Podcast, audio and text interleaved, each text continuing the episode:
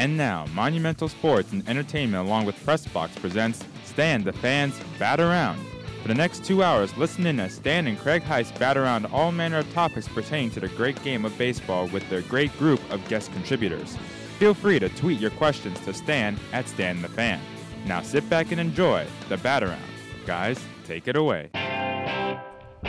And a very pleasant good morning to each and every one of you in our uh, viewing and listening audiences. Stan the Fan and Craig Heist, we are your bat around guys, and we have the wives to prove it. Uh, because we've been batted around so many times in our lives. There that you was go. pretty good. You see what. I did there? I set me up perfectly. Hey, First of all, pleasant surprise. You and I didn't communicate this week. You had told me you didn't think you were coming in, so I booked a full guest of a full book of uh, guests, thinking I was going to be here alone. that's all right. I'm pretty much am anyway. Yeah, you pretty much are anyway. All right. Anyway, we're brought to you by some really good people, like uh, the folks. Where did the book go? Oh, it's right here.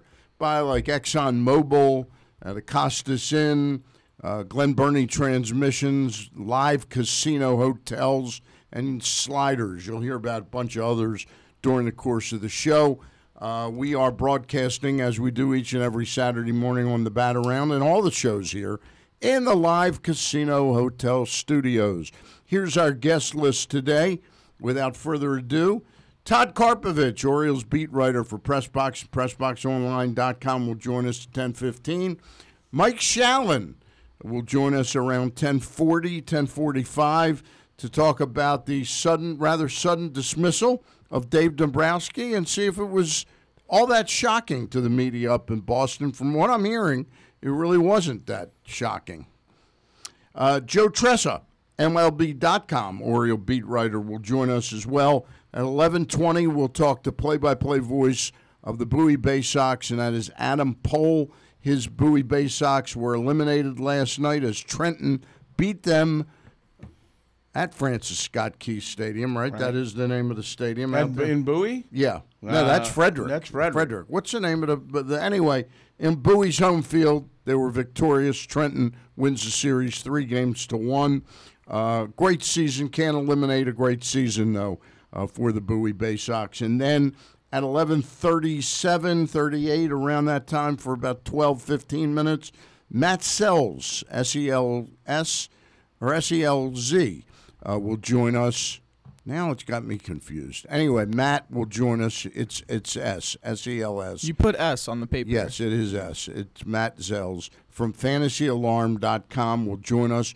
And Craig, I thought what we do is not just Orioles and Nats, but take a look at maybe the top 10 or 12 prospects um, from the draft in order, and then maybe a few other incidental players that may be surprising early on. So that's what we've got in store for the show today. Um, Nats uh, took it on the chin last night. You feeling pretty comfortable that they've got their position lined up? Yeah, I think so. It's uh, two and a half games over the uh, Cubs for the top spot, and three in the in the loss column.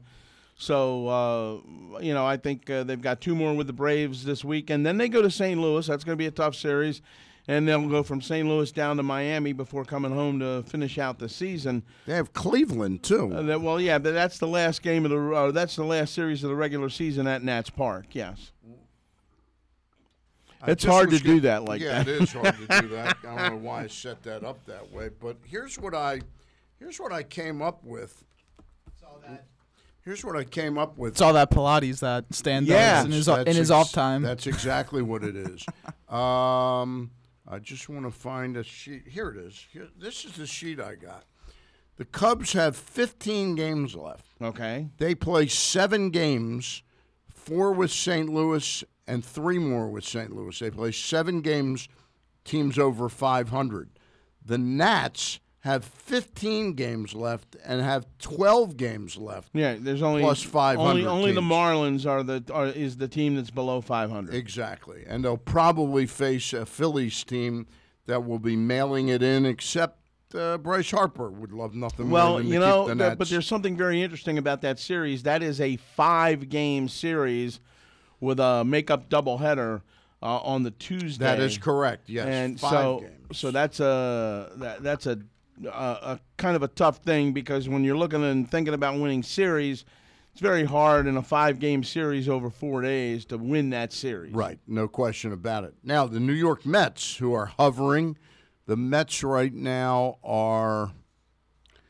Oh, this is a different sheet. The Mets are five games behind the Nationals, but only two and a half behind the Cubs. Right. The Mets have 15 games left to play. They only have five games with teams over 500 two with the Dodgers and three with Atlanta. But but we'd have to find out how many of those are on the road away from Wrigley Field. the, the Cubs, The they're, Cubs. they're 15 games. They have two at home left with Pittsburgh, three at home with Cincinnati, All right, so that's four five. at home. They've got nine, Nine of of the 15 home. 15, okay, Uh, yeah. the Mets have. The Mets have nine of 15 at home. The Nationals have 15, and they have nine of 15. Eight. They have 10 of 16. And, and the reason I said that was Yeah. because they the Cubs play very well at home against Wrigley Field. They've been really atrocious this year on, On the road, yeah. So uh, again, when you look at uh, uh, when you look at the Cubs, uh, it's uh, 48 and 24 at home. It's 31 and 44 on the road. Now, what are the Milwaukee Brewers at home and on the road? Because let's Milwaukee's 40, 43 and 31 at home, 35 and 38 on the road. Okay. Now they only have seven Hmm. of 15 at home left, but get a load of their schedule. 15 games left to play, just two games, the remaining two of this series against a team over 500. They then have four at home against San Diego, three at home against Pittsburgh, then go three at Cincinnati and three at Colorado. They by far have the easiest work the, schedule. the easiest work schedule, but still, you you just have to wonder going forward Without Yelich. without Yelich, how that affects that team. and that's starting pitching, which Right. has been atrocious all season long. So it's interesting.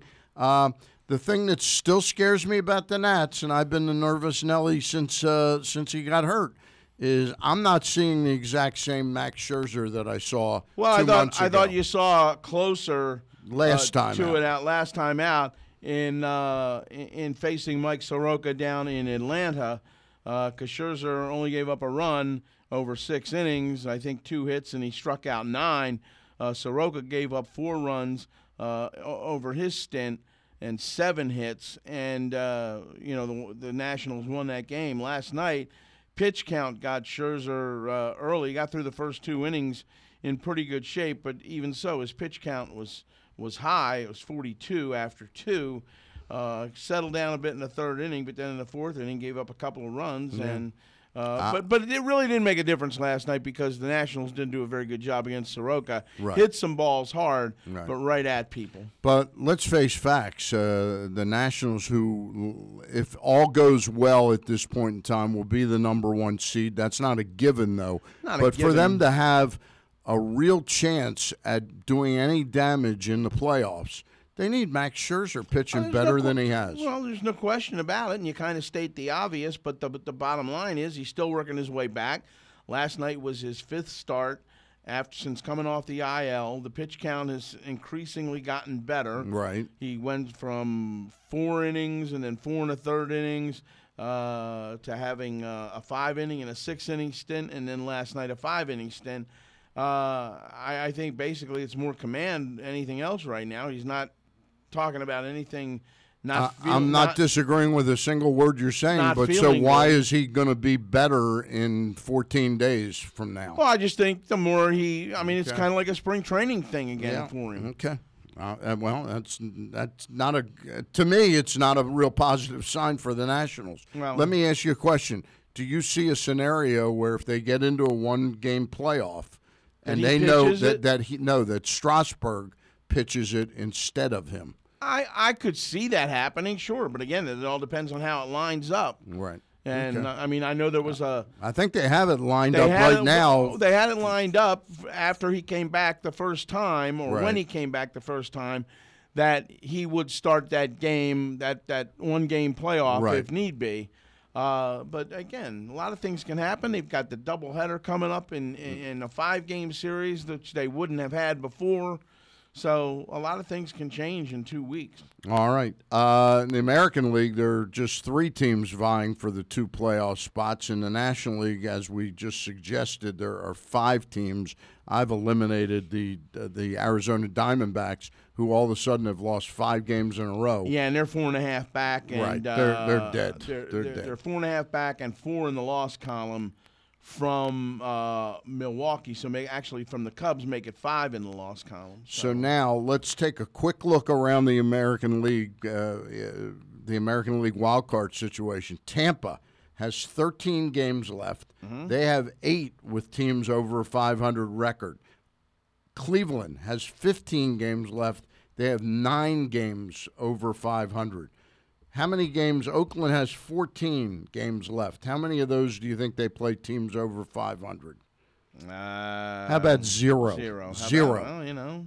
Uh, so I would say that Oakland is near a lock. I, w- I would say that's the case, and Yeah. they've won eight out of ten. Yep. And uh, again, uh, they're playing well no matter how you look at it. 48 and 27 at the Coliseum, 40 and 33 on the road.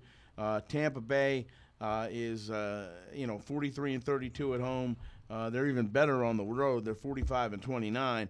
Cleveland is a game behind them for the final spot, and then Boston is 10 out. that that's an amazing kind of number for me. We love it. Yeah, I- we- we really 10, do. 10 out. All right. Anyway, uh, th- I'll be interested to talk to Mike Shalin about that. Uh, you yourself, were you caught by surprise by Dave Dombrowski's dismissal? Uh, I I was not necessarily caught by surprise, but again, you kind of wonder who's uh, who's making the decisions and what they're thinking about because I mean, this is a guy, uh, uh, you know, a year removed from the World Series and a title. And you also, though, think about the other side of it, Dave Dombrowski, and what he brings to the table as a GM, and that's the fact that he will trade draft picks in a heartbeat to get talent for a club and free agent talent that he thinks can win now. you remember the expression "see ball, hit ball"? Yeah. Uh, Evan Drellich of the Boston Globe wrote a wrote a piece where he said it was sort of see see problem, fix problem, Mm-hmm. meaning see a problem, trade a prospect. you know, yeah. and that's what they did. Uh, I think. Listen, there's no question that Dave Dombrowski deserves credit for winning a World Series there, but like he did in Detroit, I think he was on his way to really damaging that franchise. And I think that the powers that be, John Henry and Tom Werner being the biggest powers, Said, I think "We don't want said, this to we turn don't into want this to, right. yeah. And I think that's what happened. Uh, I think from what I and listen, I've always gotten along with Dave. I found him the, uh, as time wore on because you know I'd see him when he was a scout, a general manager, assistant general manager. He just got a little bit more full of himself, uh, and I see. I, I just think I, what I read from two people was that he hunkered down in the bunker there in his office and talked to Frank Wren and Tony La Russa, two men who will not be part of the new regime. No, no, not at all. All right.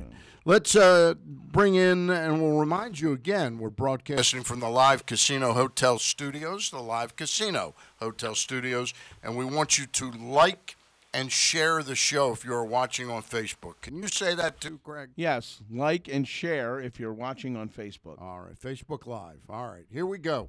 Um, our first guest of the day, Todd Karpovich. Todd, how are you? Hey, Stan, how's it going? Hey, hi, Steve. Hey, what's up, Todd? What's going on? How come you're free today? Because uh, is Navy off today?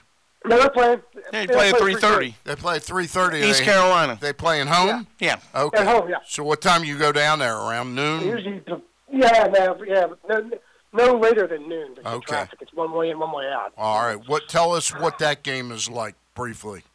Uh, it's the uh, AAC opener, a big one for Navy. East Carolina is kind of rebuilding. Well, it'll be a tough test. Um, Navy is um, intent on throwing the ball more this season. They, and the opener against Holy Cross, they did throw the ball well. Malcolm Perry had a career high. I think it was 126 yards in a long touchdown pass. And uh, defense is overhauling a new coordinator, Brian Norwood. So we'll see. Maybe maybe uh, a new new new era for eight Navy football. So we'll see how long uh, you know, to compete with this new system. Now, I know you're covering Navy for us, but before we get into talking about the Orioles, uh, University of Maryland, pleasantly surprised with where they are, and what do you expect from today's game uh, at Temple at 12 o'clock on CBS Sports? Sports Network. Right. Sports Network, not CBS. Yeah, it's CBS. Maryland and Navy back to back Yeah. on that channel. So, what's Um, your impre- What are your impressions? Have you been able to see any of the play at all? Tell him you don't Yeah, do really- you don't do impressions. Anyway, I was able to watch the Maryland game actually at, at, at Camden Yards before uh, the game last last weekend. Um, Right. the uh, the Howard game wasn't a surprise. The points they put up was a surprise, but that Yeah. wasn't blowout win wasn't a surprise. And beating Syracuse that handily, that was that was huge. That was know, an eye. no- there's- It was an eye some opener. talk that Syracuse was looking past Maryland because they played Clemson today. Right. But I don't think I don't think you get beat like that. Yeah. Uh, that was a real eye opener for a lot of folks. Maryland is six and a half point favorite. Uh, let's slide over to the Baltimore Orioles. Uh, Todd, two times in the past two weeks, the club has uh, made some announcements of dismissals within the organization. Um, this isn't really uh, a huge surprise, is it? No, it's not. And um, um, Mike Elias, he's putting his stamp on the club. Um, and I don't know. I guess uh, the timing of it, I don't know. You know, maybe the timing of it was a bit curious. You know, you know the, the second wave. Yeah. Um, the first wave was okay because he was giving those times, those guys time to find jobs elsewhere. But the second one, you know, in uh, was it late, uh, early September, late August, uh, kind of, I don't know. Um, could he wait to after the season to do that? I don't know. Um, but I guess it, it took them this long. I guess they were really, really analyzing the books and how they're doing things, and they Right. concluded that they just didn't, they just didn't need this old way of doing things wasn't going to work, and they were going to put a new system in. He said, you know, they're going to hire new people, so it wasn't a, it absolutely was not a cost cutting, cost cutting measure. Right. Um, it was more of an efficiency, efficiency decision, and um, Listen, without. time, you know, it's um, the track record of that staff. It's really at best uneven. You know. Yes. In Um, other so words, it's time to make changes. Yeah. you've got you've got the five or six years where they were really competitive at the major league level, and you can almost say that that's a little bit of a um, not a fluke because it certainly wasn't a fluke. We watched the games, but it but it was an outlier to the entire organization during the last 20, 25 years.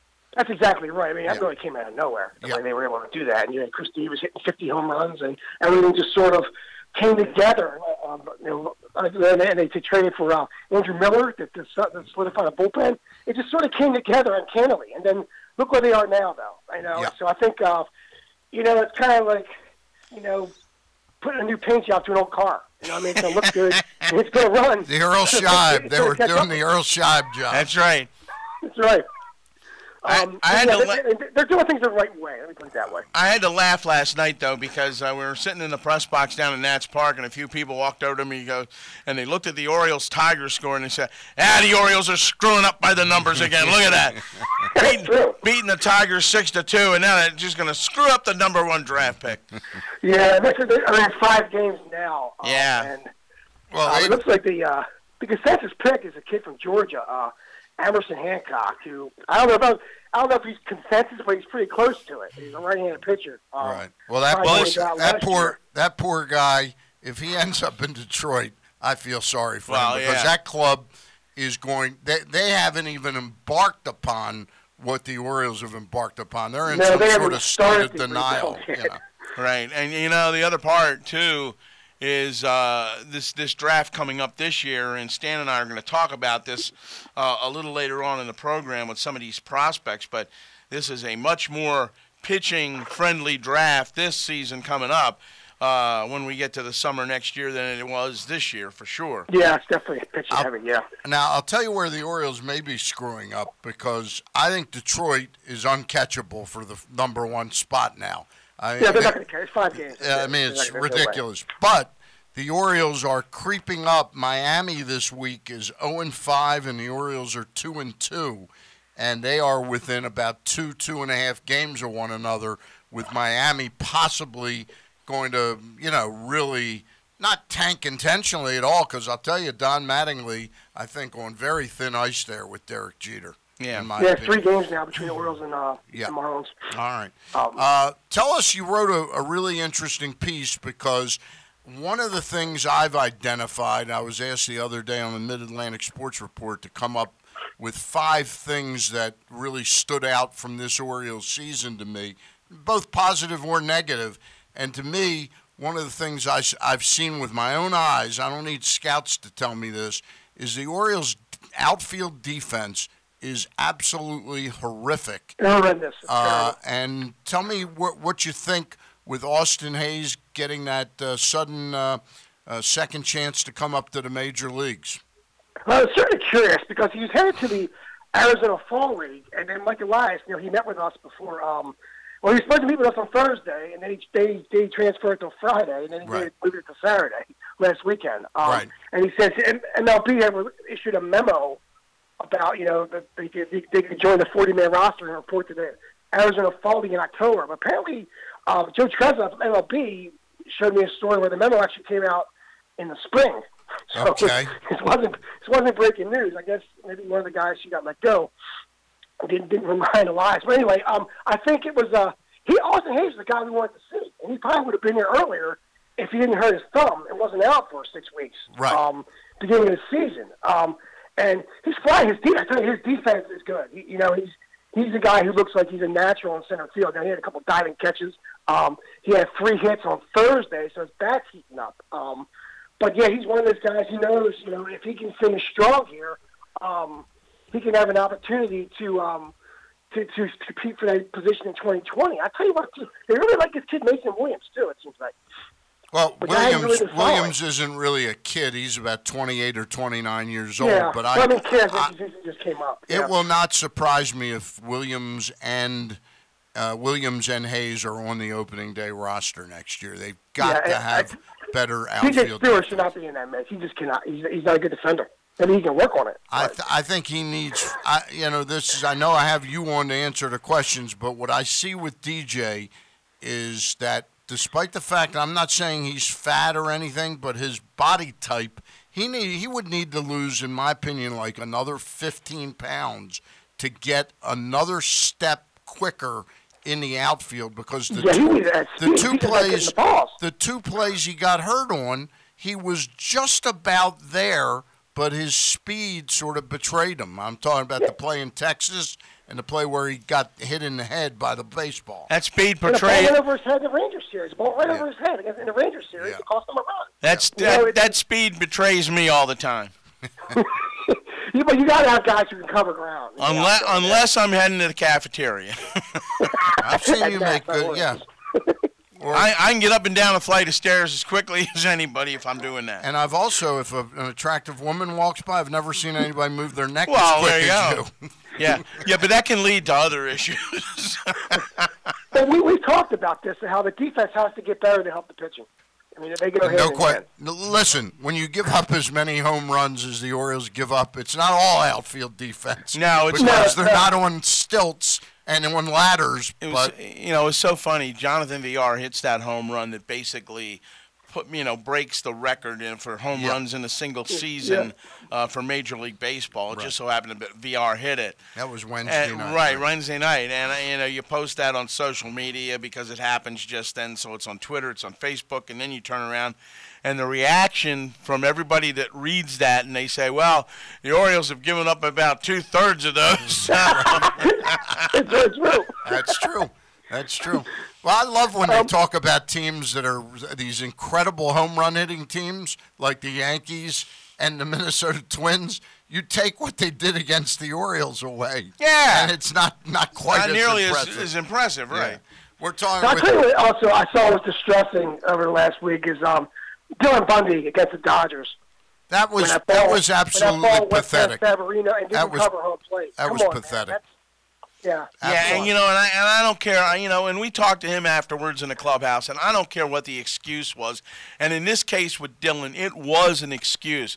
I thought I had the guy struck out. Well, that's fine, but you still got to get the out once the ball gets past the catcher. Yeah. So, so what are you doing not covering home plate? Yeah, that was. Yeah. I got to tell you, in a in a history of some unprofessional moments by a guy, that was by far the worst I've I've seen.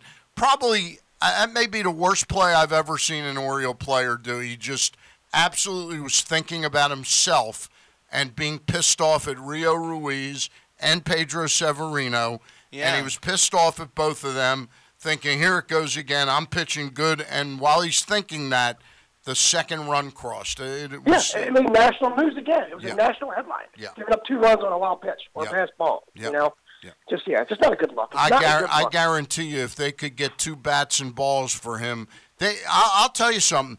Don't be surprised if they don't try and package one of these younger pitchers that I'm hearing maybe that they're not enamored with, but who might have value, and they sort of try and package Bundy with another pitcher to get one pitcher back. Uh, I could see that. Yeah. because they they can't be happy with that look. And in fairness to Dylan, Dylan's career has sort of spiraled out of control the the way the team has spiraled downhill, but they're on the way up and I don't know that Dylan feels like he wants to be a part of the up.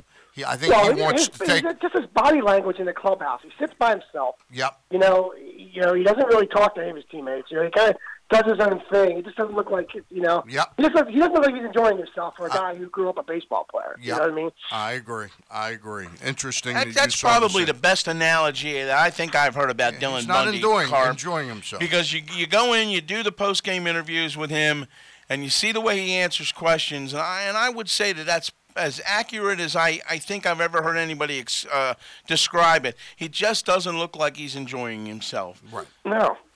And here's a guy who you know, he grew up in a baseball family. It was his life. Yep, Yeah. Yep. You know? Yep. Yep. I think it might be one of those situations that it would be best for both sides. A fresh start for him, and maybe we get somebody who appreciates more uh, the opportunity that the Orioles give you. You know. Yeah, because And by and large, this team, this team's played hard. You know, I mean, by and large, you really, I mean, they, they made some really technical mistakes, some boneheaded errors on, on the bases. But by and large, they played hard. They've given Hyde, you know, a pretty good effort. Yeah. You know, and, and every once in a while you'll see a team play lesser for a guy that they don't love. You know, it's just, I mean, when you think about that inning when it all fell apart, the the throw by Santander, I mean, it was a dink hit, but Santander's throw put the guy in scoring position to begin with, and then Rio Ruiz's play was a- absolutely a botch job. Uh, Yeah. He well, he let Bellinger running in front of him throw him off, and uh, uh, uh, you could see you could fry an egg on Dylan Bundy's head at that point in time. Yeah, and Yeah. you do that to a team like the Dodgers, they're gonna they're gonna make you pay for it. That's that's why they're they're gonna be making the playoffs and making a World Series run. They're gonna they're gonna pounce on mistakes like that, and that's what good teams do. We're talking with Todd Karpovich, Orioles beat writer for Pressbox and PressBoxOnline.com. We are broadcasting from the live casino hotel studios. And Todd, um, one of the things about making the Oriole defense uh, better than it's been, uh, and this is no knock against him because we all know that uh, Trey Mancini plays the game as hard as he possibly can, is that he really belongs at first base. Yeah. Uh, And- do you see, as we get down to the last two weeks of the season, do you see a scenario where the team says, you know what, we've got this Davis cost, no matter what, we got to pay him the money, but it might make sense to have a seven hundred thousand dollar guy in that position, uh, somebody that can be productive to the team uh, and move Mancini to first base. Yeah, I, I think I think it's um like you, you know, we talked about this before. You Yeah. know, are they gonna um are they gonna DFA um Davis in the off season? It's a lot of money. Uh, but Yeah. at the same time, it, it, it's really it's it's a really dark cloud hanging over the franchise because of his numbers. Um, Yeah. And uh, you know, again, they have time to figure it out. Um, they, they can pick it. They can do, look, Davis doesn't get picked up by anybody else. I don't think. You know, so he, he might get he, uh, uh, he probably uh, he might get an invite from somebody say like his original team the Texas Rangers. Rangers. But that would be like a minor league deal signed in late February.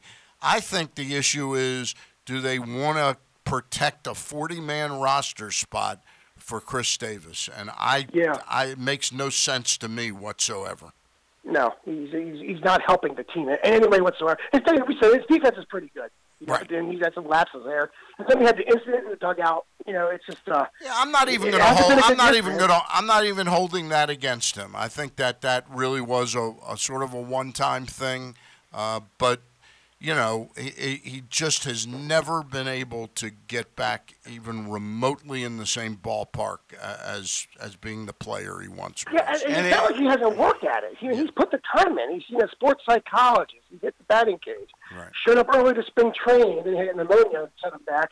Right. But he's done everything you could possibly do to try to get back on track, and nothing has worked, and that's got to be distressing. It's got to be distressing. It plays on your mind. So that's when you hear people say, well, a lot of this got to be in his head. yeah, sure. Well, when you're struggling as much as he has and you're trying to figure out what's going on and you can't get any solutions to it, that weighs heavily on a person. I don't care whether it's baseball or, or any other walk, uh, any other thing in life. Yeah. So, You know, That's listen, right. I don't, I don't doubt at this point that some, of that's part of Bundy's problem is a mental thing, and you know, and not not so much about his performance, but he has a belief that he's not going to win games right now. He goes Yeah. out there and he's not blaming himself; he's blaming his teammates, in Right. my opinion. that, that, And you can't do that in a major league clubhouse. You Right, Not do that in a major no, league because clubhouse. because the players they know what you're feeling, what you're thinking, yeah. What are I they mean, thi- Christ, how what are they thinking about gone to a you? huh? What are they thinking about you? They're saying, I'm glad he does the other clubhouse. Well, how, how how many times have you walked into have you walked into a clubhouse after a game or a pitcher loses after giving up? You know, he loses two one one nothing, and right away the first thing he says is he takes responsibility for the game for the runs he gave up. That's the first thing he says. He never talks about you know not getting any offensive support or what happened in the field. The first thing he always says he takes responsibility for the two runs or one run he gave up. You know, that's what you know. That's kind of that's how you manage yourself to the teammates. That's what leaders do. You know, and you can't be you, can't you can't throw anybody under the bus. All right. Well, speaking of throwing somebody under the bus, we're going to throw you out of here and let you get over to Navy Marine. Corps. Hey, you Navy- guys, uh, you guys betting Ravens over the uh, the Horseshoe Casino? You can't bet football in Maryland, can you? no, you do that can't. You can't. But um, that doesn't stop me well, from well, being in a I was going to say, well, you can, but just don't get caught. Right. That's not- you have to go over to Costas. right. Right, you got to go over to Talk God. to Rick at the bar. Yeah, Nick the bookie. Nick That's the right. bookie. The bookie. We always wondered what Nick does out there. and Yeah. now we know. All right. That that crustaceanologist thing is just a front. Front. It's, Tell you this, Ravens. that's a tough. That's a tough point spread tomorrow. 13, That's 13 a and lot a of half, points. I you think know. I'm picking the under. I'll take Well, I'll, take I'll tell you what's even a, back. cl- I think what's even a tougher one is the New England 19 points against Miami in Miami because no matter how bad everybody thinks Miami is after the Ravens cleaned their clock last week, the the New England Patriots never play well. Well, I will tell you this: in they're, South Florida. they're one and six against the spread their last seven games in Miami. Yep. That's a Uh, lot of this points. is this is the largest spread in 12 years. Uh, So if I was going to lay any, if I was going to lay money down on this, Yeah. I would have to think very hard about the taking only Miami. the only thing is those Yeah, are we can't all play that badly again. those are all lo- those are all logical reasons to bet the Dolphins and take the points. Right. The one thing that nobody's written about is what is the tenor of that team. There was talk already that there's like a mutiny down mutiny, there. yeah. I mean, Gotta they go down. might fall behind ten nothing and then just and totally just pack collapse. it in, yeah. All right, Todd, enjoy the Navy game today and go Navy. Thanks, guys. Appreciate All it. right, Talk thank next you very much. All right. Uh, that is uh, Mr. Uh, Todd Karpovich, and you've been listening to him from the Live Casino Hotel Studios. We're going to take our first time out right now, and we will tell you, Craig, about the Costas Inn. Well, the Costas Inn at 4100 North Point Boulevard in Dundalk, and it's the best place in Maryland for steamed crabs and also world famous crab cakes. and apparently the best place to get a, a bed in. Well, maybe who knows? Uh, but uh, you got great specials on the menu each and every night of the week. Uh, crab cake night on Monday, ribs night on Tuesday, steak night on Wednesday, and go along with that half price bottles of wine, and then lobster night on uh, Thursday.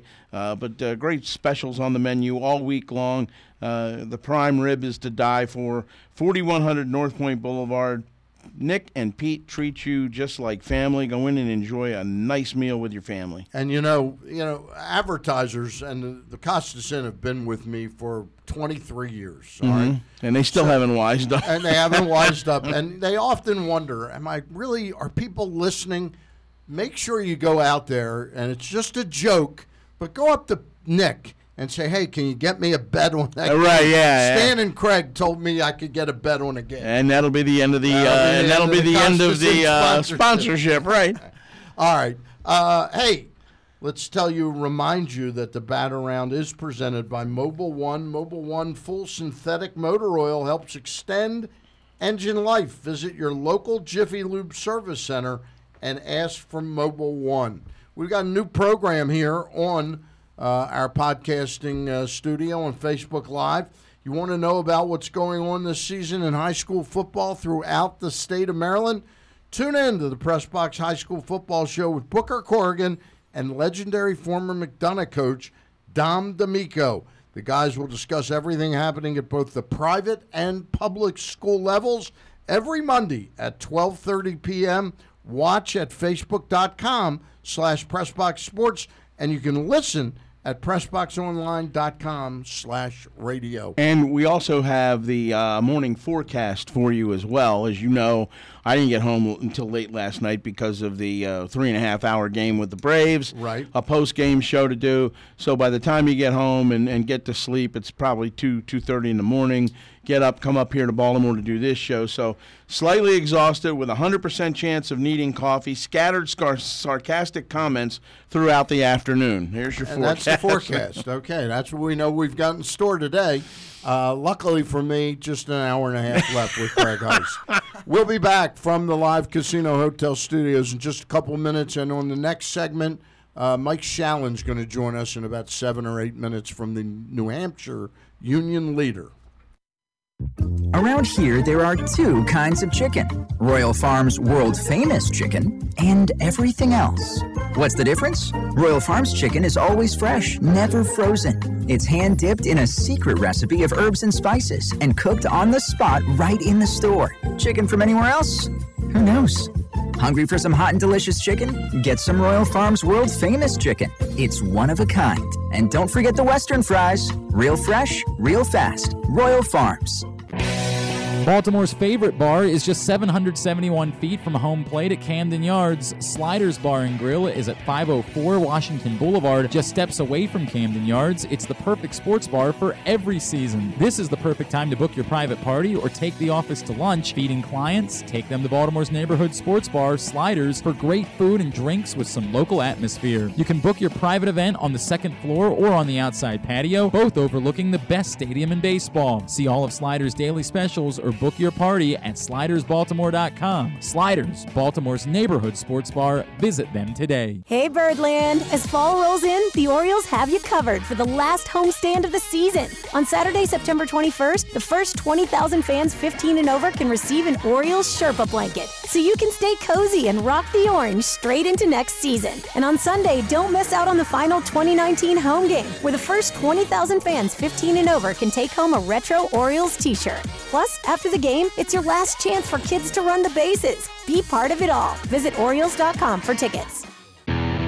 Want to know what's going on in high school football this season throughout the state of Maryland? Tune in to the Pressbox High School Football Show with Booker Corrigan and legendary former McDonough coach Dom D'Amico. The guys will discuss everything happening at the private and public school levels, players and teams to watch, upcoming games, and so much more. Every Monday at 12:30 p.m. Watch the show at facebook.com/slash pressboxsports. Listen at pressboxonline.com/slash radio for the Pressbox High School Football Show.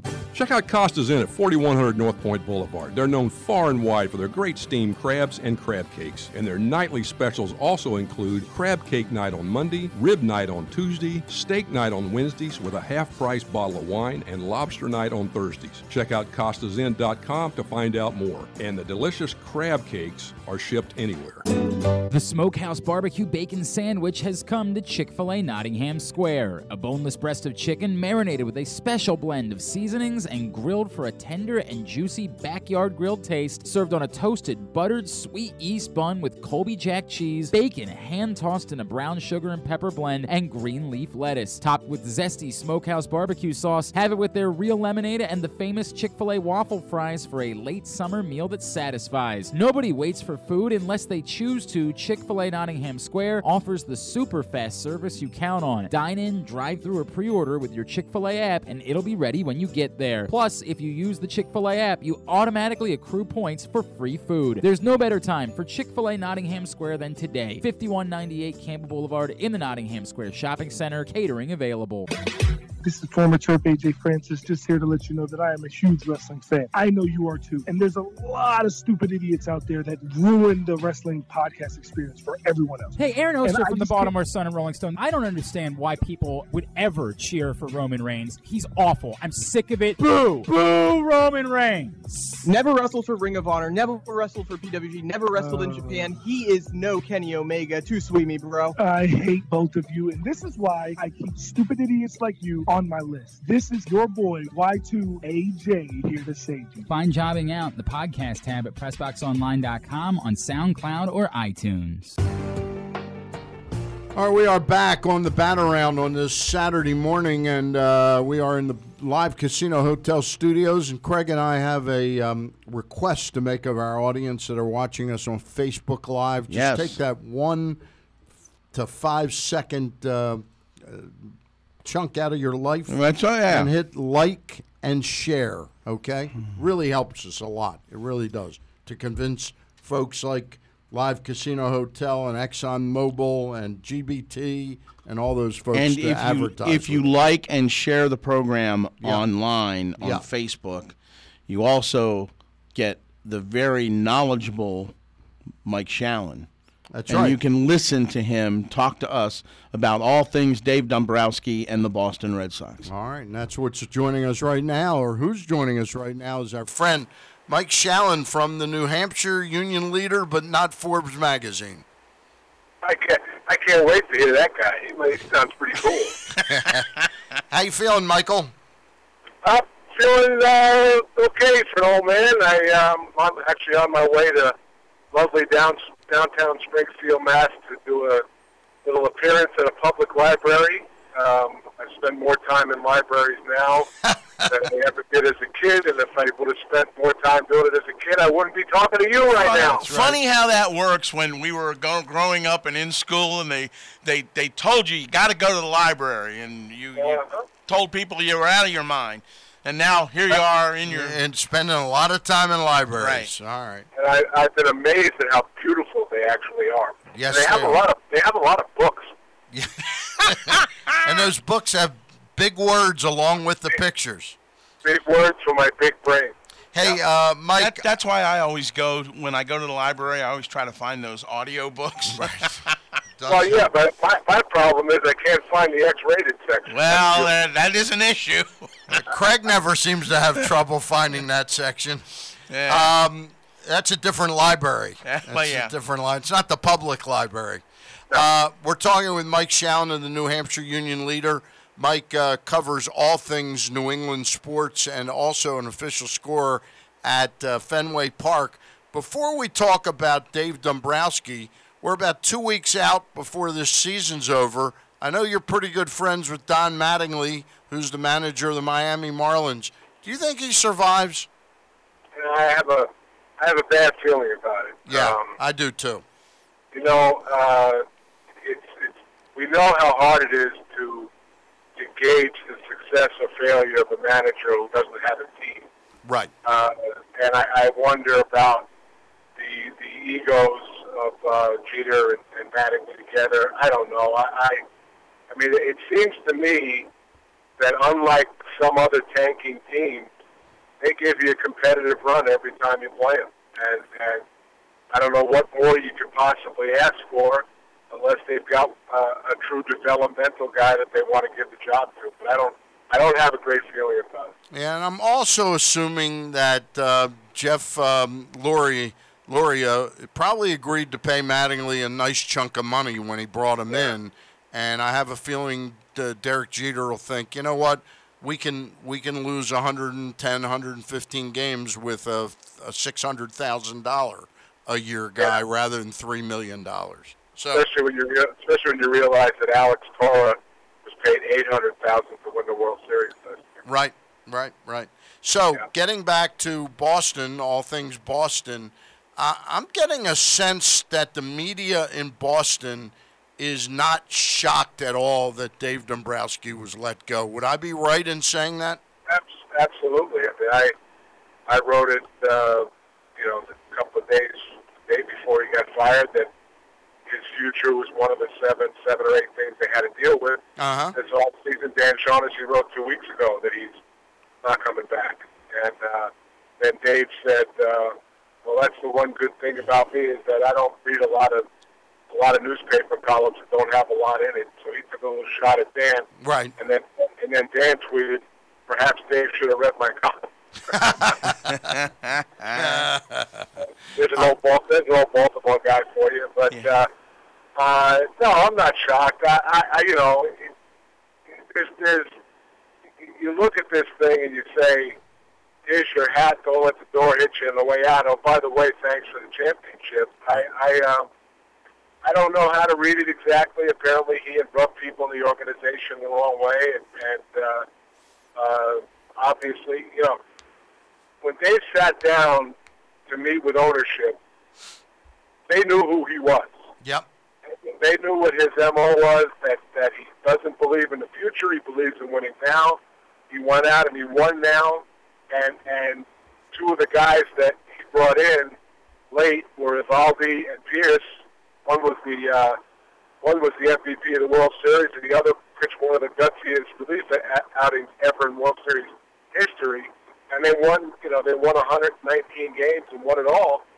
But you know, they listen. They, whoever takes the job now, and Mike Hazen is now out of the picture uh, from Arizona because he he got a contract extension last night. Right. But whoever gets the job now, it, it, the the immediate task may be trading Mookie Betts, and I, I don't know if I'd want to step into that job. Right. Yeah.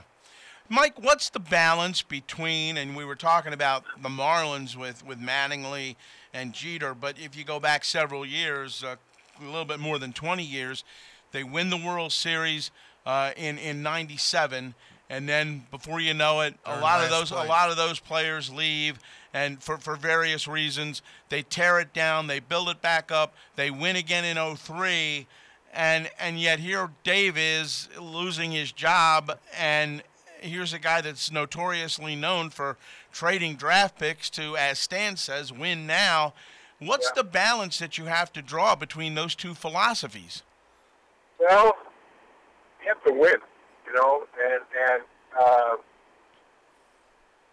regardless of who takes over here, this is this is going to be, be a pretty good base. So it's not, you know, when people talk about not having a farm system, they also need to talk about all the young talent that they have on the major league team. Right. Now, while while that may have been Ben Cherington uh, and his people doing that, uh, there's a very fine line. But also, you have to remember that uh, John Henry is from the George Steinbrenner tree Mm-hmm. and was in fact a minority owner uh, of the of the uh, Yankees before before he was gifted that Florida franchise by by Bud Selig in, in, in something that still needs to be investigated, in my opinion. But anyway, he is part of the Steinbrenner tree, and and I think that uh, you know there are there are signs, and one of the signs to me is irrelevance, and this is such this has become such a Patriots town now for good reason. I mean, the Patriots, you can say it begrudgingly, you can say it any way you want, but they are the greatest sports franchise of all time, I think. The most successful sports franchise. And you can talk about the Yankees, and you can talk about the Montreal Canadiens and the Green Bay Packers, but nobody's had to do it the way Belichick has had to do it in this in this salary cap free agent Yeah. era. And and so the, the Pats are huge here. The Red Sox played four games against the Yankees last weekend, only sold out one game. Now that's you know it, it's minor and it's 30, it's only a thousand short, Right. but there's a, there's a message there, and and uh, you know we don't know what went on in the inside. I firmly believe something happened specifically to make the firing happen last Sunday, especially since they they could have waited a day and gotten the manager and the players out of town and away from the TV cameras. Uh huh. But um, something happened. Something happened off the field. Uh, well, obviously off the field, but behind the scene that made this happen so quickly. Well, I, and I'm not saying that there wasn't a an actual act, actual one incident that caused this to happen, But when you look at the Red Sox, I'm not saying that that Dombrowski is not a good baseball guy, but I look at the the condition he left the Tigers in, and I see a little bit of that creeping in to Boston. I don't I don't see that he's spent a lot of time worrying about what the future is going to be there. You know, And the powers that be, as a result, kind of determined before this gets to that point, we better do something about it. Well, here's the thing. If they decide to keep Mo- Mookie Betts, you Right. still have a young nucleus of Mookie, Bogaerts, Devers, Chavis. Uh, you know, the, yeah. the big mistake that, to me, that Dombrowski made, and I think this was ownership, and you can't fire the owner, as they say, was signing Chris Sale when they didn't have to sign Chris Sale. I agree. Uh, the, the guy had a check. The guy had a checkered bet, and and uh, he to give him 145 million dollars because the owner was afraid of a repeat of what happened with Jon Lester. Well, that's not Dombrowski's fault necessarily. Now Right. you look at what happened this season, and you go into the season with six six potential starters, counting Steven Wright, and only one of them has a good year. Mm-hmm. No, that's not Dombrowski's fault either. Right. And and uh, you know, Porcello tends to have a good year in odd, uh, even numbered years and bad years in odd numbered years. He's had a terrible year. Price has won seven games. Sale is five and eleven. Wright gets himself uh, uh, suspended. Suspended, yeah. And Warner, and Warner Rodriguez is the only pitcher who's come through for him. Now, he also made a mistake of, of vast uh, misjudgment of the relief pitcher thing. Yeah. I wouldn't have given Craig Kimbrel the money, uh, but there had to be somebody else that you could bring in here and say, that's my closer. And, and they didn't do that. Let me ask you one scenario that I've, I've tossed around in my head, and it, and it may be so far fetched, and I think you're close enough that you'll tell me, Stan, you don't know what you're talking about. Well, he does that anyway. The- Theo, uh, we know that. Theo Epstein's. You just set me. You just set me up for a layup. but yeah, go yeah. I really did. The- Theo Epstein's problems in Boston were really Larry Lucchino, correct? Or, or did he have a problem with Henry and Werner too? With Lucchino, I'm sorry. I, No, the my question the question is about Yeah. Theo Theo Epstein. His Yeah. problem in Boston was Lucchino was in between him and the owner. Uh, my the the scenario I'm painting. Do you see any way that he is now persona non grata in Chicago? That somehow Theo could return to Boston with no Lucchino factor involved whatsoever. I could see it. Yeah. I could see it. Um, I don't think it'll happen, but I can see it. 'Cause Okay. again, you're talking about a lot of money, um, and and uh, you know, I Theo is about to replace his manager unless the Cubbies do something in the playoffs. Right. Which I happen to think they will, by the way, but that's a whole other story. I feel just the opposite way. I think that thing is going south there. So Well- we'll see. the, the Baez thing did not help. That that's for sure. Right. as long as they as long as they get to play, uh, you know, the, their problem is that they're looking at a road at a road wild card game, which uh, they're, they're not a very good road team. Yeah. But um, I, I don't know. I, I I think with with a guy like John, John Henry has always impressed me as a as kind of a flower child. You know, Mhm. kind of. You know, I know he's made billions in in commodities and all that kind of stuff, but he he's kind of a free thinker. Um, which means basically that anything is possible. Yeah. It really is. But uh, do they do they keep it within? Uh, you know, I don't know. And again, they have to decide what they're going to do with Mookie and JD Martinez because you know Martinez is going to opt out. He he doesn't have enough money sitting on the table. He's got sixty three million dollars. That that to me is not a big gamble for him Right. especially with Boras as his agent. Uh, the Mookie situation, Mookie made 20 this year. He's going to make 30 next year. His last year before free agency. But again, they've got they've got the two first basemen coming off the books. That's 13 million.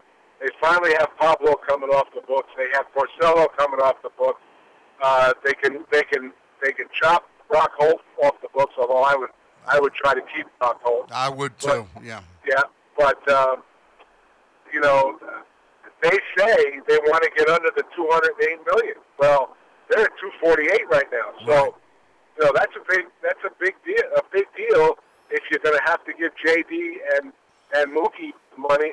My my feeling is 50-50 on keeping one of them, and zero to 100 on keeping both. And, and, and there's absolutely no way Price opts out because he's got too much money to lose. Correct? Well, I don't think I don't think he has another. That was last year. Oh, okay, okay, Now JD has one every year right. from now on. I don't know. I don't think that's the case with Price. Okay, Price, you, you might be right. You might be right. What do you could- think? You can check that. You can check that quickly enough. On, you know, just just Google his contract. But What do I, you- I don't think that, that doesn't sound familiar. What do you think's next for Dave Dombrowski? A job with a job with the league, with MLB. Yeah, TV maybe. Okay. You know, he's made a lot of money. Um, you know that Marlins thing, by the way. Oh three, he was gone by then. He he uh, Yep. he was gone after oh one. Um, and and I'm not going to blame him for break for breaking up the Marlins. That wasn't his doing. Right. Uh, that was the, that was Huizenga. But um, I could see him doing TV for a while and sitting back and and uh, and collecting checks. You know, they we have a we have a, a, a love affair with uh, with fired general managers on the MLB network. So you know, I'm sure he I'm sure he could slide.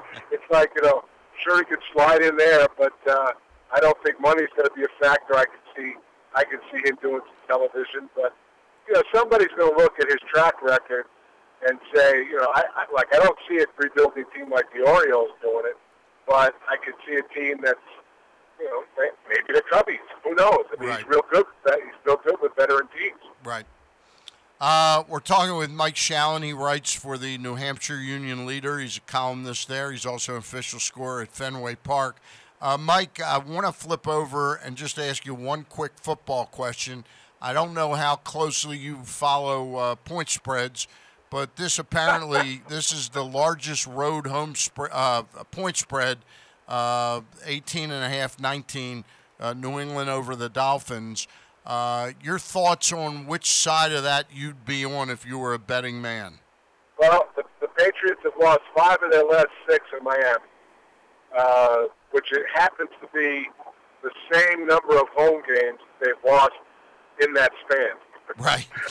That's Total. amazing. But uh, I would tend to come down on the on the uh, on the on the positive side for New England. But anybody who saw the final play of that game last year and and, and watched Rob Gronkowski not being able to make a tackle on a kickoff, um, it's got to be a little bit worried, a little bit leery of it. But I think Bill, you know, I think Bill wants to teach. You know, he's, he's got one of his uh, one of the members of his tree now coaching Miami. And so you wanted to be a head coach, Brian? Yeah, let, This is what it's take this. about. Yep, yep, yep.